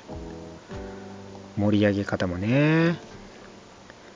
ね、タイミングもね、あのね、感じにすよね。ね。ね。まあでそんな中でまあティチャラがね、えーティチャラの後を継いでっていうところでまあワカンダに戻る、まあ、シビル王後ですよね。ワカンダにワカンダに戻る中で女性入中のオコエをねあのー連れて帰るっていうんで船から飛び降りてるわけですけどね。はい。ん？亡きやからねいろいろと小言を言われてますけど。もう割と王に向かってよくそんなこと言えるなって感じは確かにあるんですけ結構自由ですからね。どね物言って。うん固ま固まっちゃうみたいなこと言ってて あったら固まっちゃうと言っててまあ元かまあらあと正式には王ではないですよね。そうまだねそうそうまだ正式儀式前なんでねそうそうはい。結局ねそのお声とあって若干固まっちゃってましたけどねはい。これまたね少年兵。そうそう、少年兵がね、いたりしてね。まずここの、だから、あの、アクションとかもね、かなりいい具合になってましたし。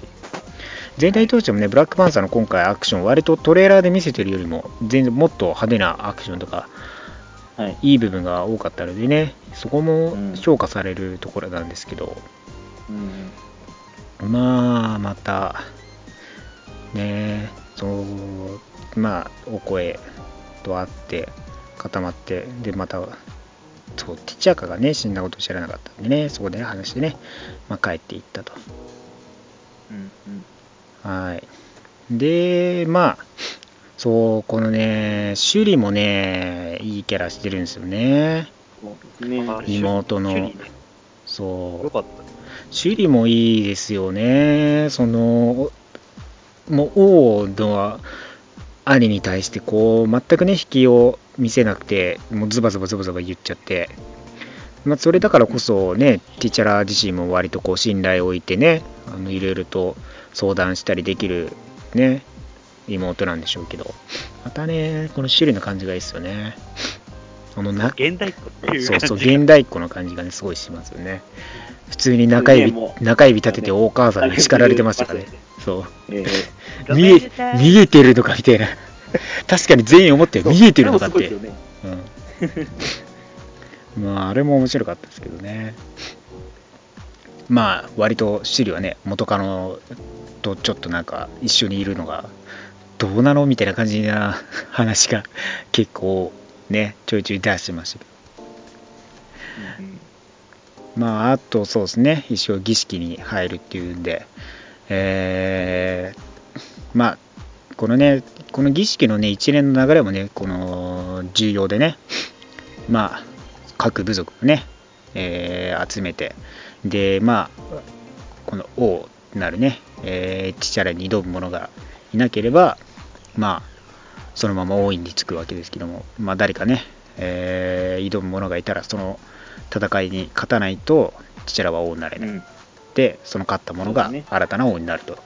いうような形なはいわけですよね。で、まあ、はいそこで、円幕がね、えー名乗り出て、えーはいジャバリ族、ジャバリ族のね、円幕が、えーね、現れ、で、ハート・オブ・ハーブのね、あの身体身体の強化をね、あの無効化するっていうんでね、完全に生身な状態で戦うっていうところなんですけどもね、まあ、それで、えーまあ、結構負傷しながらもね、円幕と戦って勝ったわけですけどもね。いやまあ、そんな中で、一方で、ね、えーな英国博物館ですか、大英博物館か、からですね、あのーまあそこのね、エリック・キルモンガーの登場シーンからまたね、いいんですよね。彼の感じが、雰囲気がかっこいいというか、そうですね。うん、で、なんかちゃん、ちゃんと悪役やってる感じ、ね。そうそうそうそう真面目に悪役やってる感じでね。ほんなんかその、博物館ではなんかすごい頭のいい感じだったじゃないですか。そう、本当そうなんですよ。ジョニーの影が一切見えなかったですからね、うんそうそうそうそう。本当に。でそこに、まあ、ふざけた感じのネットもいてっていうような。そうそうそうそう。シリアスな部分からね、また苦労が現れてみたいな感じでね、はい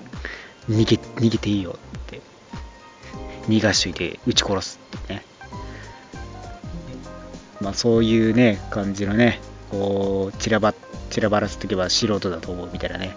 そういう感じのやり方がまたね、苦労のね、悪い悪役のね、憎まれ役の感じがいいんですけどね。まあそんな中でね、一つ気に入ったね、やつが、ね、エリックがマスクがあってっていうんでね、まあそのビブラニウムをね、あの求めてっていうところでね、一応、あの飾られてたやつをね、引っ張り出して、またね、ユリシーズの腕もね、進化してましたからね、そうですね。切られエイジ・オブ・ウルトロンに切られたね、ウルトロンに切られた腕がギッシュになって進化してましたから、はいあれもやっぱり構成多すぎないですか？そうなんですよ。あれもやっぱり、な今、作中で言われてましたけど、ワカンダ製なのかってとこね、ワカンダ製の技術を使ってるっぽいんでね、割とだから、あんな冷高性能なんでしょうね。まあ、それこそどうやってワカンダ製、ワカンダから技術引っ張ってきたのかわからないですけど、全然わかんないですよね。ね、まあ、エリックが裏でなんか行動してたのかっていうところはあるんですけどうね。ん。まあ、そうした中でですよね、えーで、まあね、そういうビブラニウムを集めてる、まあ、犯罪軍団がいるみたいな感じでね、えークローとエリックを紹介しつつ、えーまあ、ティチャラのね、えー元に戻っていく中で、その、ハート・オブ・ハーブのね、また飲んでみたいな、過去の、過去っていうか、あれか、あの精神世界、アーサーシーンのなんか世界に入ってね、お父さんとのね。ね、やり取りがあって、結局だから不安なわけですよね。ブラックパンサー王位を継ぐっていうのがね、急に、まあ、父を亡くしたわけですし、それこそ父を目の前でね、あのー殺されるのを許してしまったっていう部分の負い目もあるでしょうからね。まあ、だから、どう父もね言ってた父かも言ってた通りまあ王っていうのは善人にはやっぱり務まらないわけですよね。どうしても国として黒い部分っていうのは絶対あるわけじゃないですか。絶対こうなんかやらなきゃならないねこともあるし綺麗事だけじゃやっぱ国っていうのは存続できないというかそういうのもあるから多分ああいうね言葉の書き方だったんでしょうけどでも本当にティチャラ自身が全人だからこそ苦労するし大変多いっていうのは大変っていう部分もあるでしょうしそれでじゃあティチャカワっていう部分も結構匂わせていたシーンなんじゃないですかね。あうん、じゃあティチャカはどうこうね王位をやって王としてのね試練をくぐってきたのかっていうところもねありますから、まあ、そこがだから過去のフラッシュバックとリンクする部分でもあるしっていうんでね。まあそこでね、えーまあこの精神世界の話からもねありまたこうブラックパンサー王としてのね一応こう決心がついたって感じでねまあまたユリシーズ・クローが、まね、野放しになってますからね浮かびがこうね、そうそう浮かびがでちちゃかはね捉えてくれなかったからね。じゃあティチャラに期待しようみたいな感じでね友人だ友人でね。うんはい。まあ、正義を貫くためにじゃあユリシーズをどうするかっていうところもありますしね。だから、ウカビの危険性っていうのも結構最初の方に出てませんで。した。そうなんですよ。だからウカビ自身が割とだから自分の両親を殺されてるっていうのもあってね。だからこそ復讐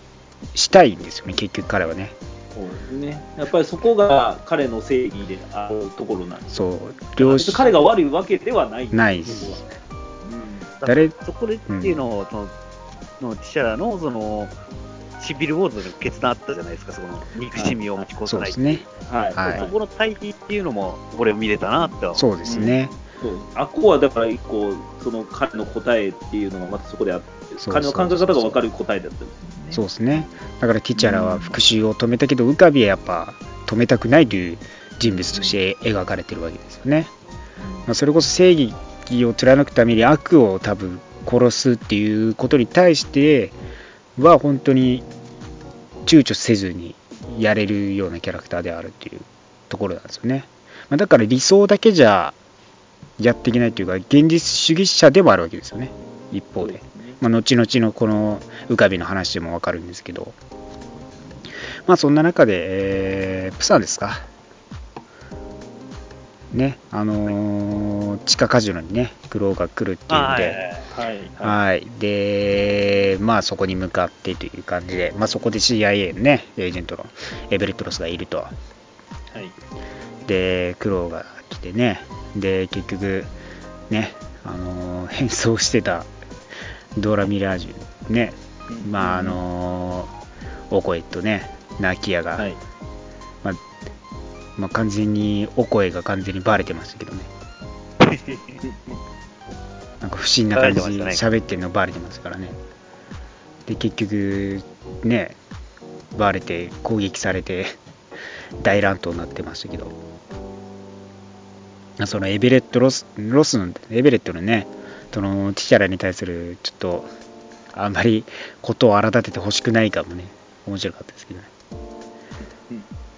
だから終始妥協が出そうとかそうそうそうそう。い い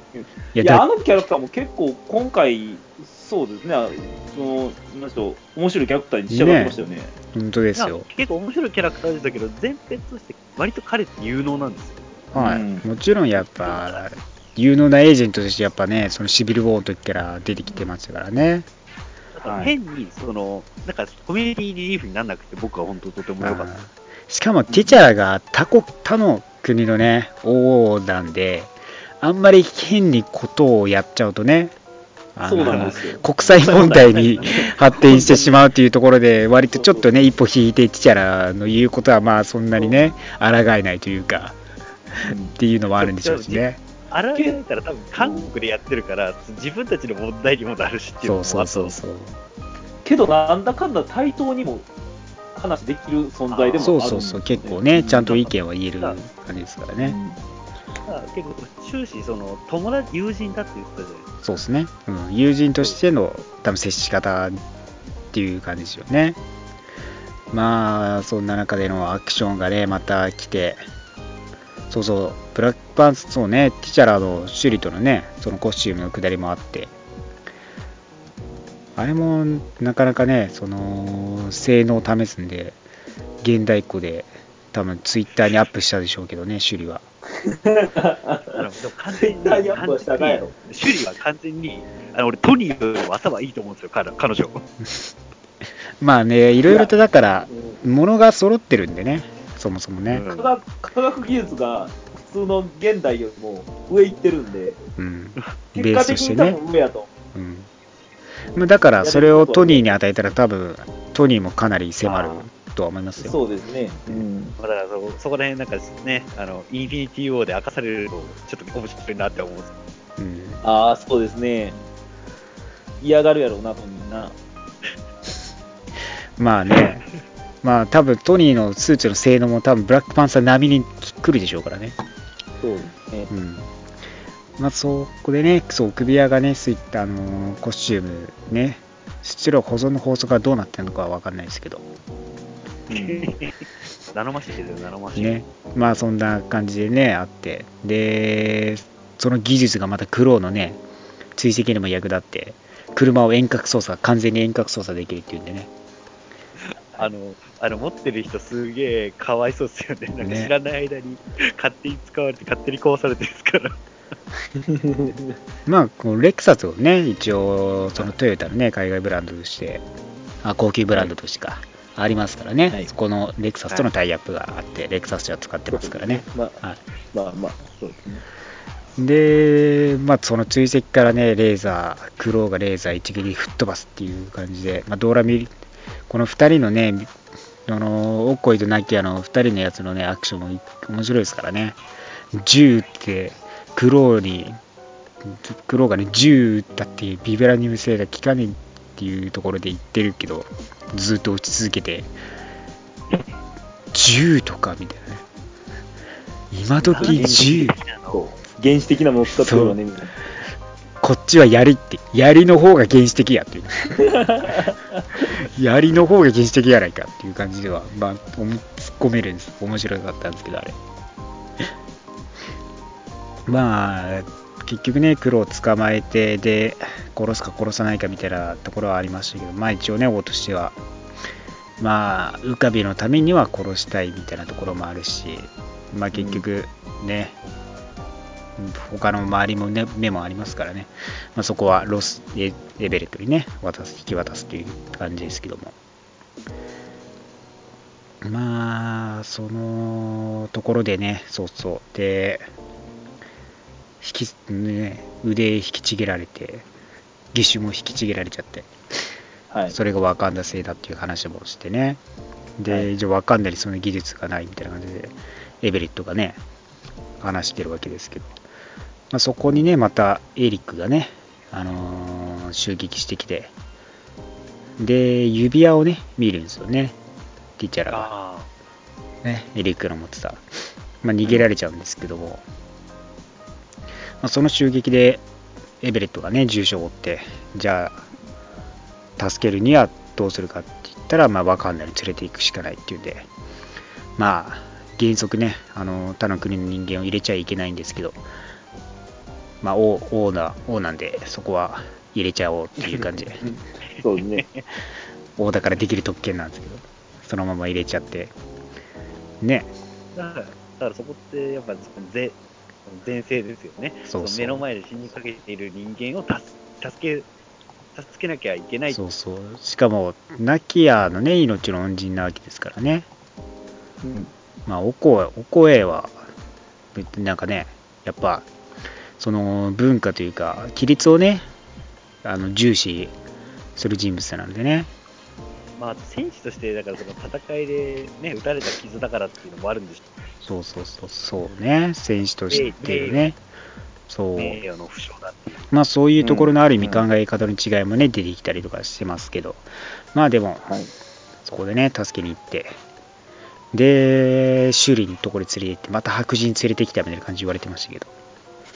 まあ、そこ完全にシビル王の下りでしょう。ね、あのバッキーの話なんでしょうけどね。で、一応もうまたね、救うって感じなんですけどもね。あーエリックがね、クロを連れてって、で、そこで、ね、何するかと思いきや、ついにクロをね、銃で撃ち殺してですよね。はい。そうですね。恋人を撃ち殺したと思ってびっくりしました。いやそうー、こうね。人質に取られちゃってね、うん、盾にされてるわけですからね、それを容赦なく撃ち殺して、ねえ、まあ、エリックのだから、何にこ。そ信念を持って長くやってきたかっていうところでね、現れでしょうね。うんねえ、それでワカンダにね、向かうっていうんで、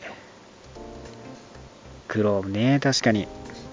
キャラクター良かったですからね、死なせるのももったいないですけども、多分。ああ、でももう完全に死んで遺体持ってってんのか。そうそうあのし死んでるシーンはないけど、完全に遺体持ってってるから、死んだことはほぼ確定そうか。ね。あのコミックみたいにもう全身改造されちゃえばいいのにと思ったんだけど。そうですね、あれでその音波装置から投げ込まれたら最高だっそうそうそうそう。なんかね、まあでもあれか、死体から復活するのはさすがにな、厳しいもんな。もしかしたら死体自体が丸々、そういうなんか、擬擬態というか、ああ、偽物みたいなまあね。偽物のやってっていうこともできないことはないですけど、あんまりそれをやるとね、うん、なんか意味をなくし。意味を無にしちゃうような部分が出てきちゃうんでね、あんまりそういうのはやらない方がいいですからね。うんまあでもこの死をね、もっとしもってしてクローをね、殺したっていうんで、ウカビも彼をね、連れて入れてっていうところですよね。はいはいで、ティチャラもね、そのズリーから知るわけですよね。あの事件、何が起きたのか。父親のね、その兄弟弟のね、も2人の兄弟が持ってるはずの指輪の一方を持っていると。はいじゃあ彼は誰なのかっていうところでね、ズリが話すわけですよね。はい。まあ、だから、ウンジョブをね、結局、弟を殺すことになってしまったわけですよね。ティチャーカは連れ帰って罰してみたいな感じにしたかったんですけど、ズリをね、狙って、彼を守るために、ティチャーカはウンジョブを殺してしまっ弟を殺してしまったと。はいで、まあ、エリックはね、置いてってしまったわけですよね、そのまま。実はこのアメリカでね、あのつ妻と思って子供をね、産んでたんですよね。で、エリックが取り残されて、結局、自分のね、父の死体を目の当たりにしてしまって、はいはいで、彼は、復讐の道に歩み始めるわけですよね。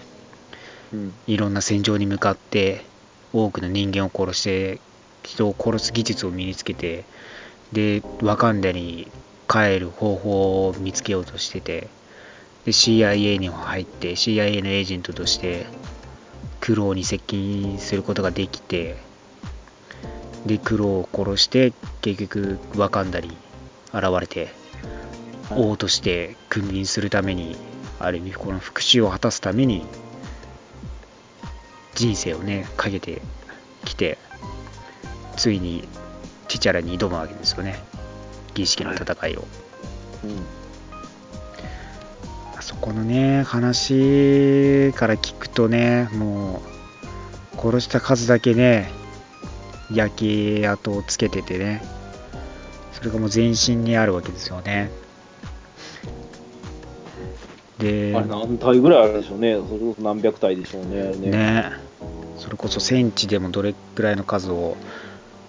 うんね、数を殺してきたのかっていうところもあるでしょうけど、ある意味あれっていうのは多分、キルモンガーに対、キルモンガーは多分、お前たちが、原因なんだぞってことを言いたいんじゃないかなって思ってたんですよ、俺は。うんだあれを見せてうんうんお前たちがそんなことしなかったらこの人たちは知らなかった。はい。そうですよねだからそこのエリックがなんか一丸にヴィランだからっていう思いでもなく理不尽時に一方からしたら理不尽に殺されてっていうのもあるしでもまあ確かに人殺しではあるけど純粋な意味では、まあ、結局王位として正当な血のつながりがあってそこで前に戻ってきてティチャラに勝利して王に引き継ぐっていう、まあ、この伝統にはある意味のっとってるから特になんだろうななんか悪として見れないというかね。否定はできないけども、でもただやり方は間違ってるうんから、強硬すぎるし、ほんで、そうですね。従わないものすら殺してしまうぐらいの勢いなんで。うん。彼、やっぱ子供時代に親を殺されたっていうのが、その最大の歪みの原因だとう。思う。だから、唯一のだからなんだろうな。ある意味人を殺すことに迷いがなくなってしまっているっていうのがうん。一番なんだろう。もん問題というかね悲しい部分ではねそれこそが自分の父親の死によってもたらされた死への考え方っていうのもあるでしょうからうん、まあ、ある意味で言えば被害者みたいなねものでもあるけど結局はでもなんていうんですかね。この生き方はやっぱでも肯定はできないけど必ずしも全部は否定できないというかね。うん。それがまた苦労とのねつ違いでもありますしね。違いますね。うん。うん。まあこのでも儀式によってね結局ティチャラをね殺してで殺そうとまあ滝から投げ捨てるわけですしそこで間に入ってね復讐しよう復讐する相手は自分だって言ってズリが間に入ってきてはい彼も容赦なく殺してはい。っていうところがねズリがあでも悲しかったですね。本当に悲しかったですよね。ティチャラの良き相談相手だったわけですしね。ズリ自身は悪いことはしてないですもんね。だって、そうなんですよね。まあ、王の命令に従ってスパイとして、ね、弟、ね、王の弟のそばで動いてて、まあ、彼自身が悪に染まってしまって、過激な思想を持ってしまったわけですよね。でその過激な思想のため止めるためにティチャカは現れて、でも結局ズリをね、守るために仕方なく殺されてしまうっていうところですから、ズリ自身は本当悪いことはしてないんですけども、まあでもはい。そういう、ね、王の弟、親族をね、自分の手で殺すっていう、その暗い過去が、やっぱ、黙っていかなおかなければならなかったっていうね、まあ、そこを、まあ、持ち沙汰にしちゃうと王位が揺らぐみたいな部分もあるでしょうから、だからこそ善人ではいられないというか、やらなきゃならないこともあるっていうところですよね。まあ、だから2人とも親の問題によっていろいろと翻弄されているというか、親のれ遺産によって子供たちがいろいろとね影響を受けてその問題とかには解決しなきゃならない部分でもありますしね。まあだから親が子に残せるものっていうのは何でなんですかね。明るいものだけじゃないんだろうっていうところも現れてるわけですよね。うん。多いというか。多いだけをそのままね明るいものとして引き継がせられるわけですけど。でも結局多い引き継ぐにはもっと暗い部分を抱えさせなければならないわけですからね、まあ、そこが本当にティシャラの苦悩になるわけですよね。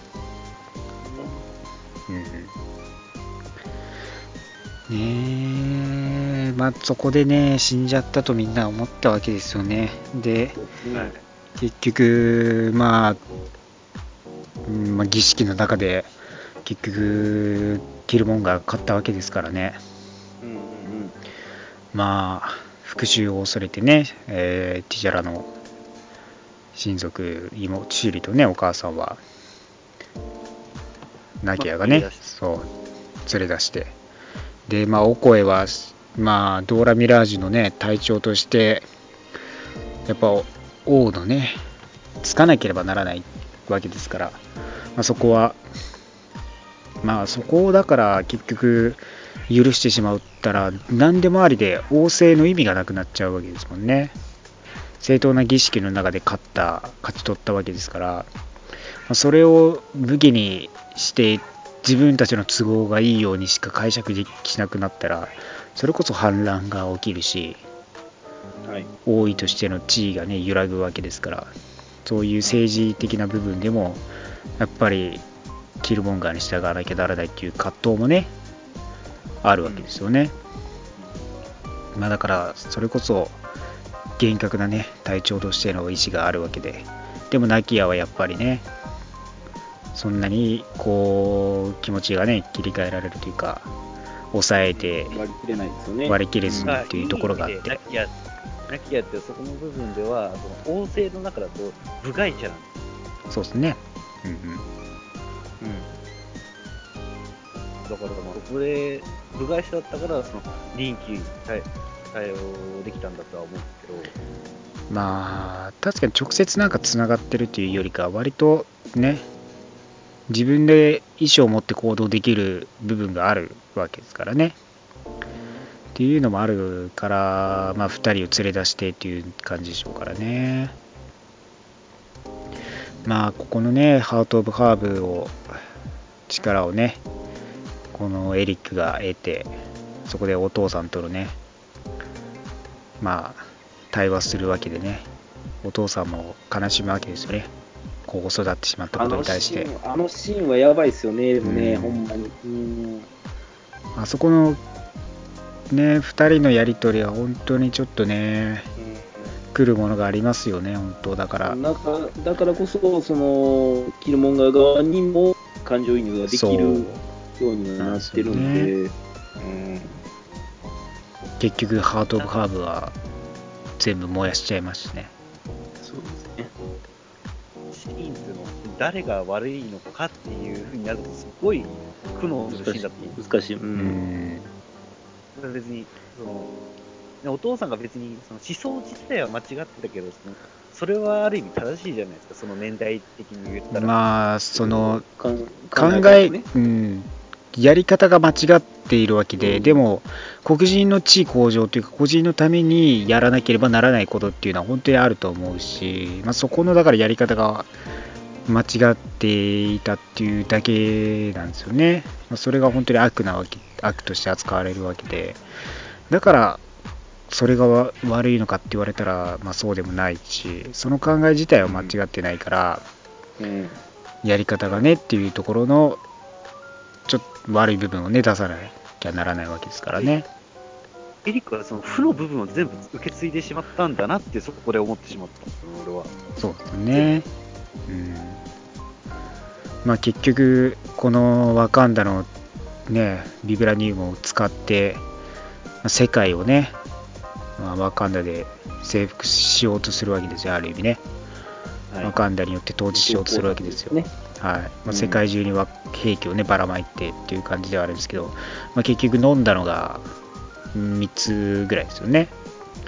ニューヨークロンドン香港ですか？でまあそこら辺が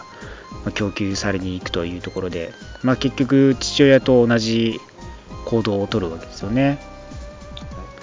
うん、でまあ、まあ、エベレットねあのーシュリとお母さんで、あのージャバリ族にね、助けを求めて、円幕のところに来て、あそこの円幕のね、ところの雰囲気とかも好きなんですけどね。そうなんですよ。そう、あのくらいから結構、その、円幕のことを結構好きになれるんですよね。そうそうそうそう。後の流れから言ってもね。そうあそこはなんか、あそこだけちょっと雪降りすぎないと思う。まあだからいいや雪の地域に多分いいね、まあ、そうおね、そうおさ迫害されたというか。1回ねぐらいかね。独自で多分行ったんでしょうね。うん。その中心の連中とは関わりたくないみたいな感じなんでしょうね。自分たちだけのこうん。う、うん地域を作ったって感じでしょうからね。まあ、ああの雪降ってる割にすごい軽装ですけどね。あ熱いんですよ、筋肉で。熱い男たちなんです筋肉で熱いはちょっと違うよ。脂肪で熱いはわかるけど、あの、筋ちょっとあの、あやったら話を進めると、そう、チチャラが助かるじゃないですか、そこで。まあだから実はハート・オブ・カーブを使おうとして、だけど、うんまあ見せたいものがあるって言ってね、ティチャラの実は生きてたっていうところのシーンですよね。はい。はいうん、あそこ、地元の漁師が見つけたってことは、あそこで魚が取れるっていうこまあだから、ね、そういうそういうことね。まあ、そうじゃないあ、ですか。そうか。いや、だからね、結構ね、いや、これもね、思うよ。あの、ワカンダ人って何食って生きてんやろうと思って、そういうシーンがなかったんで、まあ確かに。魚は、まあ、とりあえずあ、あいつらは、ジャバリ族は魚食ってるんですよね。まあでも山とかなんで、割とだからいろいろと生き物がいるんじゃないですかね。まあ、生き物はいるけど、どういう料理食ってるのか全然わかんなかったんで。まあねあ。、なんか、なんか焼いてたやん、焼いてたやん。特別、となんか特別なもの食ってんのかどうかわからないですけど、そんな特別なものって別にないんじゃないですか？技術は進歩してるけどねあ、でも確かにそうやな。いや焼いてたのは一瞬あったんで、肉焼いてるシーンが一瞬あっそうそうそうそう。た街の中でね。だからそんな別に特別変わったものは食べてないと思いますよ、普通に。うんまあアフリカの多分なんか食べ物とかになるんでしょうけどね、表現するとしたら。うねうんねまあそん、そんな中でね、重症のティチャラにハート・オブ・ハーブを与えてね、お父さんとまた会って、でお父さんにね、まあ、はい言うわけですけども、まだ戻らない、行かないといけない、戻らないといけないっていうんでね、復活して、正す、まあ、父親の間違いを正すというかね、ままあ、そこでも、チチャラは、その、まあ、ワカンダの明るい面を継いだっていううん、感じなんだと思うんですよ、そうなんですよ対ね照。的に。そう。まあだから、本当陽と陰というかね、感じではあるんですけどね、二人がね。で、結局ね、戦いがまだ死んで、死ぬか降伏するかですからね、まだチシャラは死んでないし、降伏もしていないというところで、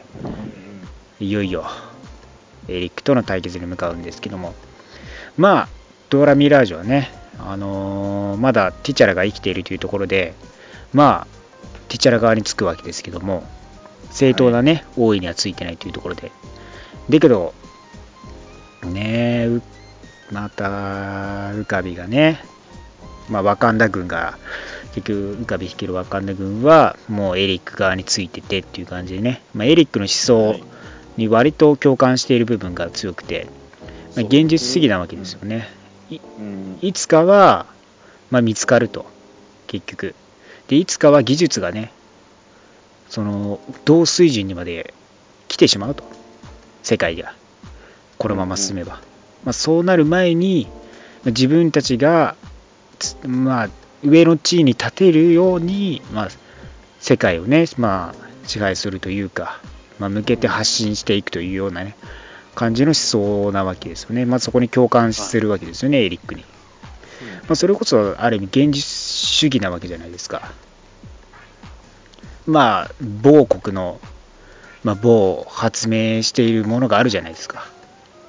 それを先制攻撃でするしないとかって、やっぱそういう話もあるじゃないですか。まあそういう部分のリンク性も多分担ってると思うんですよね。はいうんまあ、だから、それこそ本当にワカンダっていう国の問題ではあるんですけども、本当に世界、それこそ世界での問題に当てはまるような、やっぱ感じではあるわけですよね。はい。まあ、でもそこの、だから、まあ、最終決戦として、ドーラ・ミラージュとね、あのワカンダ軍との戦いになって、ティチャラたちもね、ティチャラもね、ブラックパンサーとして、シュリもね、ガジェット使ってみたいな感じで戦い始め、エベレットもね、リモート操縦で、あの武兵器を積んだね荷物の飛行機飛行船をね攻撃し始めるわけですけど。まあその戦いのアクションもいいんですけどもねやっぱワカンダ軍の秘密兵器としてアーマーサイが来るわけですよねあれ、そうですねあれで、あれやばいっすよ。あれあのシーンよかった全面にビームニウムつけてるから、そうそうタイの突進力がね、すべてそうね、でしょ。もう、サイ側には行かずに全部敵側に。そうそうそう。か最初の方でティチャラが餌やってたじゃないですか。そうなんでまだ大きくなるのかって言って、そこが伏線になるとは思わなくて。ね。まさか。ね。あれを呼んで何何を呼ぶのかと思ってチチャラが必死で止めてたから、あんな可愛がってたサイたちをよこすなんてって感じなんですよね。そうね。ねあれあのシーン本当良かったですよね。サイがともう突進してくんの。怖いしやばいしっていう感じではあるんですけどねあの最後、最後襲われたら逃げますよ、俺だったら。ねいや、それはそうでしょ。いや、でもあのシーンぐらいの時にな、その、あの、敵の、うんえっ、と、A のやつらがいるじゃないですか。うん誰ですか？あの、一族のやついるじゃないですか。あいつらのそのマントで、なんかああグワワカンダ軍のああマントでね。そうそうそう。シールド作ってますよね。あれ、あれ結構好きです。あの技術好きですね。ね。あれ飛び越えてるのかティチャラが飛び越えてましたよね。確かに。うん。それは面白いな。そうそう、まあ、シリ、まあ、ドーラ・ミラージュもね、ね。あのやられて、エリックがね、強力なんでね、うん。まあ、しかもブラックパンサーのもう一方のね、あのコスチュームを着ちゃってますから、はい。まあ、その同等な力を持ってるわけですもんね。で、結局、そのシュリもやられちゃってね、シュリも頑張ってたんですけどね、なかなかね。でもやられちゃってっていう感じで、助けるためにティチャラがね、突撃してっていう中で、はい。そうね。で、まあ、結局、数もね、わかんない分多いですからね、劣勢になるわけですよね。はいはいはい。ねで、ドーラ・ミラージュ自身がやばくなった時にね、また、あのね、助けを求めて、ね、ツンデレを醸し出していた円楽さんが、ね、はい。やってくるわけですよね。やってきましたね。完全にねあれはもう、味方、あの、やばい時にやってくる味方の ね遅れて、遅れてくるパターンのね、ジャーバリ絶対来る、来るの分かってましたよ。それはそうなんですけどね。まあでもあれがまたね、憎いですよね、演出的にもね。ね。そうティチャラはね、だってその、儀式の戦いの時にね、命を借りて命で返すっていうの助けだけど、戦いには行かねえっつっといて、やっぱり来るっていうね、憎いですよね。いい、いい、いいキャラクターでしたね。ね、結局いいキャラクターになってますよ、本当に。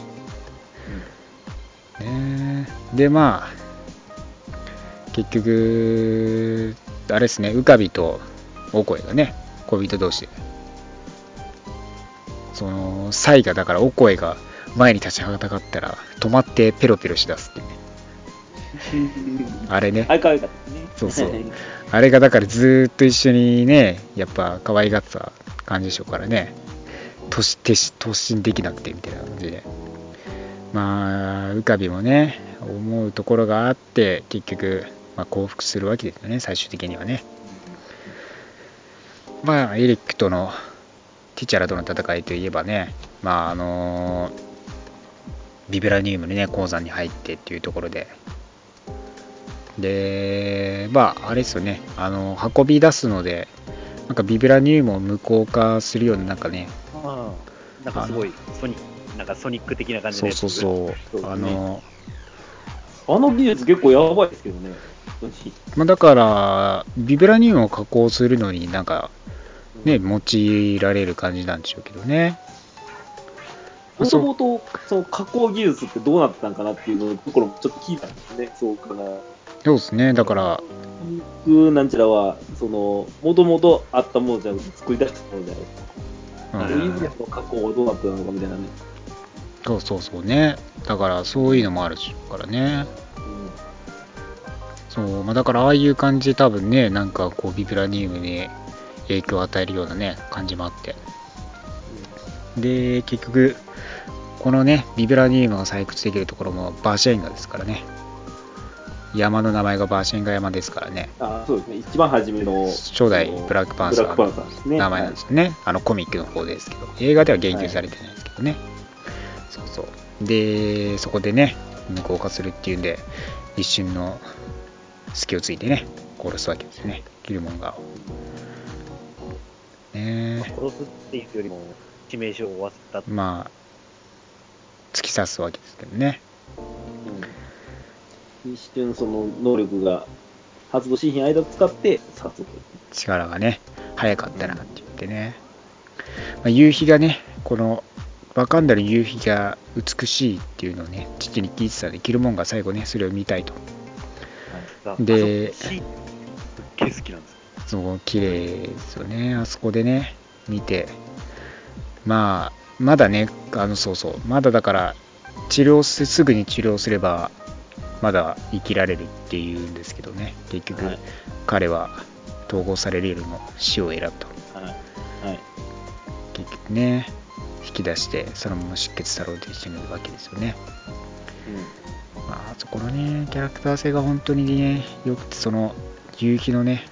ところの2人がね、その夕日を思うシーンがね、まあ、まあなんかこう、違えば協力してね、2人で、なんか良き国を、うんいや、お互いに妥協できるところってどっかあったと思うんですよ。そう、作れたはずなんですけどね。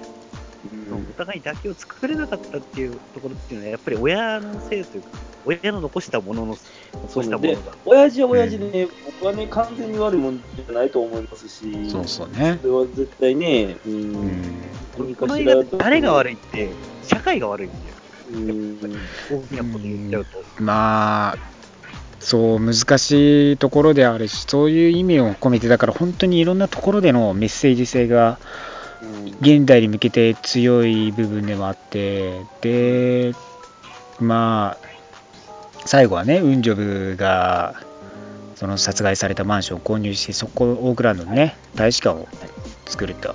で、そこからまたティシャラ、あの、ワカンダがね、発信していくと。はい、いうような形ではい。で、で、まあ、子供がね、話しかけてきて誰だろうみたいな感じでね、その、だから、エリックをね、思わせるような部分もあり、そこがね、また違う、父親たちは違う道を今度は歩めればっていうところがね、あるわけですよね。で、まあ、エンディング迎えて、エンディング後もね、あるわけですよね。その、クレジットシーンからので、その、国際、国連のね、前で、まあ、演説をするシーンがあってね、はい、まあ、ワカンダが今まで閉じた世界としてね、また農業国として、まあ、世界で発信して、まあ、ティチャカがまたね、あの世界とつながりを持ったわけですけども、さらにティチャラはね、だから、すべてを隠してきた自分たちため、自分たちのためだけにね、やってきたことから、世界をより良くするために、今度、ティチャラは動き出すっていうんで、ワカンダの技術を、資源を提供していくというわけですよね。捨ててまでって言ってるねはい。うんな伝統を捨ててまで、そうそうそう。こう周りを、うんだから、僕らのそのアフアフリカのその種族というよりかは、すべての人類がそうなんですよね。人間として、その助け合わなければいけないんだよっていうとこだから、ある意味本当にこの後って、やっぱりインフィニティ・ウォーで外部からの敵じゃないですか。今まで内部だったけど、そうそうそう、そういうことでアベね。ンジャーズはのうん除いて、うんその、その中でやっぱり手を取らなきゃいけないっていうことは、人類がね。うん。まあ、だから、今の社会情勢のこともメッセージだといそうなんですよね。今の社会情勢に対することにも多分本当当てはまる内容で、それがだから今って自分の国が良くしなきゃいけないというか、自分の国が今なんだろう、停滞期というか、割と成長こう経済的に成長してきて、ちょっと頭打ちというか、なんかもっとこう広がりができなくなっているというか、動きづらくなっている部分があって、それが富が一つのね人たちに集中一部の人に集中したりっていうことが起き始めてたりとかっていうんでいろんな人間が鬱憤を抱え始めててでそれが国ごとでも起こっているわけでそれがだから自分たち本位というか自分たちが本当にまずまず良くならない良くしたいと自分たちだけがはい。まず良くなればいいっていうなんかやっぱ部分が最近の世界情勢としては多くてまあ法某的というか、そうなんですよ。ね。うん。まあファーストと呼ばれるねところを掲げてそれこそ本当に自分たちの良くしてで結局閉鎖しようとしたりもするじゃないですか。ある特定の人種だけをというかねまあ宗教関連とかもねを排除してみたいな感じで閉鎖的な感じになりなったりもしてる空気があったりしてそれはだから日本もなんかそんな気がして割とだから自分たち本位っていうか自分たちがやっぱり自分だけがいいっていうなんか気持ちが大きいのかなっていう気がしてるんですよね。まあ、よく言えば愛愛国者なんですよ、それも。そうそうなんですけどでもなんだろう愛国者とまた違う気がしてうん国を愛しているというよりかは本当に自分だけが良ければいいっていうそねそれこそ国ただその国にいるからその国が良ければいいっていう思いなんですけどに持ってってるだけみたいな。それはなぜかっていうと結局自分が自分だけが良ければいいっていうところから始まってると思うんですよ。うんっぱその中で、この映画っていうのは、まあだからそうなんですね。ううんん、ティ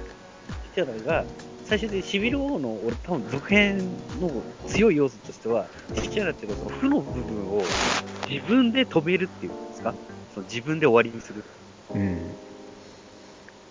自分。まあだからそうなんですよね。今までの自分たちがやってきた文化というかそういうものを変えてでもやっぱりより良い世界にしていこうとしたティチャラっていうのはなんだろうワカンダ史上でも一番こう建設後からの多分大変革になる人物なわけですよ。それだけのそうなんですよね。それだけの偉業を多分するわけですけども、そういうところもあって、だから、まあ自分含めてですけど、割となんだろう、まあ今、多様性っていうことがね、いろいろ多く言われてて、いろんな考えを持って、いろんな意見を持つ人と分かり合っていって、認め合っていこうっていう部分もあってそれは本当に考えとかもちろんなんかやっぱ一昔前は肌の色だけで差別とかそれこそ黄色人種の僕たちもまあ一方からししたらうん。そう言われるようなものもあったりしてはい。だからそういうところもそうですしまだでもやっぱ若干その肌の色の違いだけでなんか言われるようなことも多分まだあると思うんですよ。一部の人でも。だから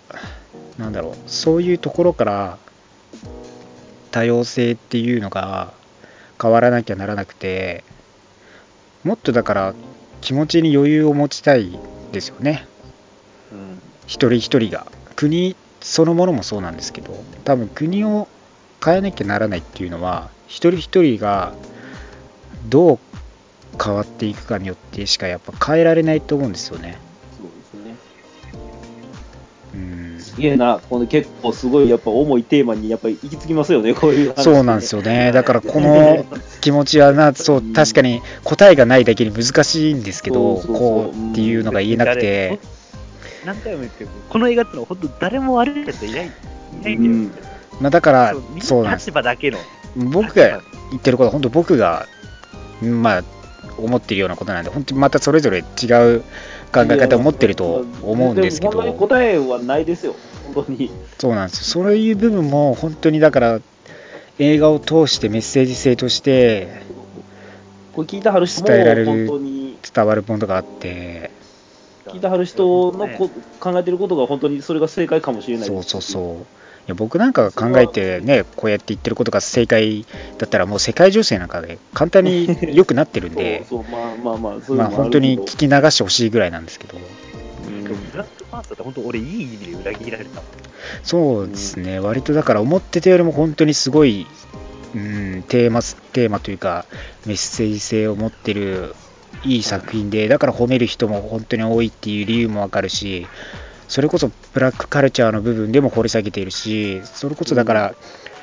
黒人だけのアフリカだけのワカンダだけのストーリーじゃなくてどこの世界的にも何か伝えるものがある作品なわけでそこがやっぱだから評価されてるし今の興行成績にも勢いづいてる理由だと思うんですよね、いやだから本当に今まで割とアカデミー賞が取れない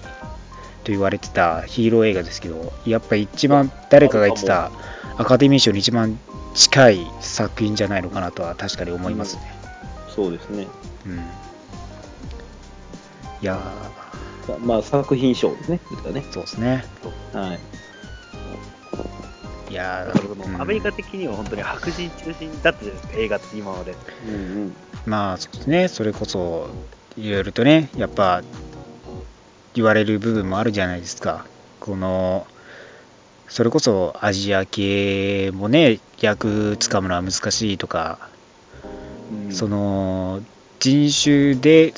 その役ができないっていうのが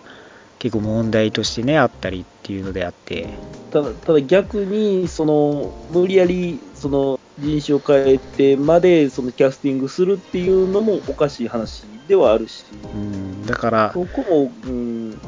うんん、なんとも言えないところなんですけど、難しいところですよね。うん、問題として、そのブラックパン、ブラックパンサーの問題としてなんか、まあ、あったのが、とあるそのコラムで、白人の子供がブラックパンサーのことが好きで、うんブラックパンサーのコスプレをしたら黒人にすごい非難されたっていう。うんそれはやっぱ、うん、個人としてはあっちゃいけないことだと思うんですよね。まあ、だから、なんだろう、歴史として黒塗りがダメとか、このまあ、今年の初め言われてた話が出たじゃないですか。まあ、そういう時代背景というか、まあ、文なんか歴史がね、その他の国ではあったりして、まあ、それがだから、日本的にはわからない部分があっても、それは日本だからわからないで済む話じゃないみたいなこともあったりして、だからうん今、世界ってグローバルになりって、境界、国境がほぼなくなってきてるんですよね。だから、誰かがち他の国のことを見れるし、言えるしっていう、つながれるしっていうのがあって、そこのもんところもね、だから、問題も難しいんですけどね。うん、だから、うん、なんだろう、黒、色で、色だからダメっていうのは、一番なんか、本当に差別的だし、ダメだと思うんですよ。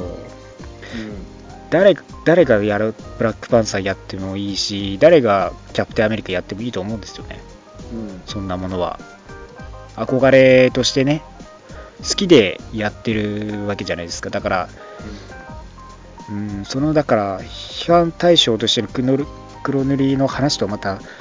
違うと思うんで、ブラック黒い色でそのダメっていうのはまた違うと思うんですけどね。まあ、それがだから伝われ、伝わんないですよね。こういうのって、だから、そういう人たちにはどうしても伝えるのって難しいじゃないですか。うんまあだから、世界を変えるっていうのは、本当に難しいことなんだなっていうのが逆に、改めて実感させられますよね、作品としては。それだけでかい行動を起こさないと変えられないというか、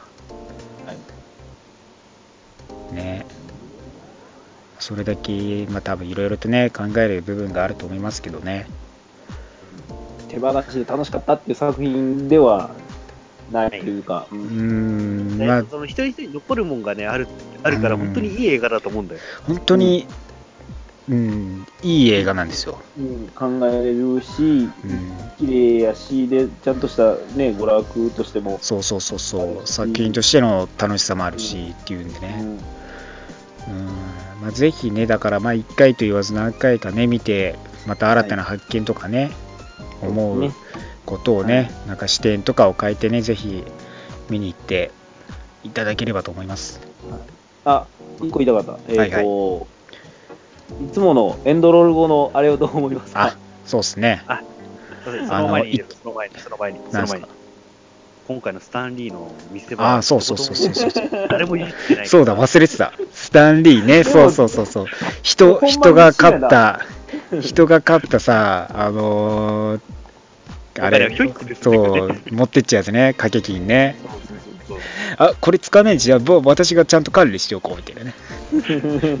そう、あれ面白かった、面白かった、あれ。そうそうそうそう。勝ちましたよとかって言った瞬間に次の瞬間に。じゃあ私が預かっておこうかって。消えちゃったからしょうがないですね。はい。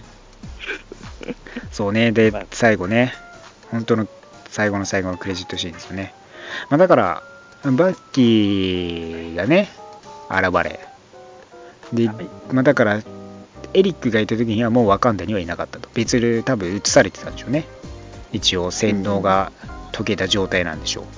う。うん。でもなぜ、治療は完璧に終わったと思っていいんやろうかね。多分だから終わったからこそ目覚めさせられたんでしょうからね。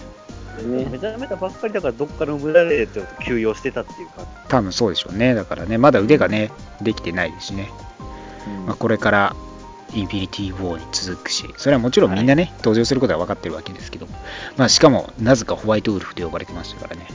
はい、そうですね。これちょっと気になるよ。なぜね、このワカンダ内においてはホワイトウルフで呼ばれているのか、謎の部分もまたありますからね。コミックとは全然関係ない人ですからね。普通にね、白人でケケムクジャラだからホワイトウルフって呼ばれたのかなって思いまあ、多分、まあ、それが多分ねそうでしょうね。うん。まあ、ぜひね、こちらもね、えーまあ、やっぱりインフィニティ・ウォーにつながっていきますけども、えーうんソウルストーンはどこに行ったのかっていう謎もありますから、またうんこちらもね、多分インフィニティ・ウォーでちゃんと明かされるでしょうし、まあ、ワカンダでなぜ狙われているのか、そもそもハート・オブ・ハーブの元々の力は一体何なのか、そう、そこという部分も多分あると思いますから、まあ、インフィニティ・ウォーでそこら辺はね、明確に語っていくでしょうというところで、はい、ぜひね、4月、あと2ヶ月切ってるインフィニティ・ウォーに、ぜひはい。待って、そしてまたまたブラックバーサーをね、応援して見に行っていただければと思います。はい。はい、ということで、今週は以上になりますけども、何か言い残したことございますか？えーとね、はい。レゴ、レゴなんうんうん。毎度、そうですけど、あの、ネタバレでよく、あの、上映前にネタバレあー、出ますね。レゴなん今回、あの、サイがはい。レゴに入ってますので、あのサイが、ああの際、ちゃんとね、作れるんですね。はい。サイが欲しい方はぜひレゴ買ってください。はい。えー、僕としては、アニメスパイダーマンのとうとうハリーが闇落ちする気配がなく、とうとうやっとです。ありがとうございました。やっとね、シリーズのね、メインテーマがね、動き出すというところですね。全然ね、最近動いてなかったからね。はい。ね。はい。もう、もうお前は親友じゃないって言ってくれくれましたからね、とうとうね、とうとう。とうとうね。待っていた、そのセリフを待っていたっていう。ずいずいぶん向こうも寛容的でしたからね、いろいろピーターに対してね。今まではね。はいうんはい。ということで、今週は以上です。また来週お会いしましょう。バイバイ。来週も、ラジオの前に、アッセンブル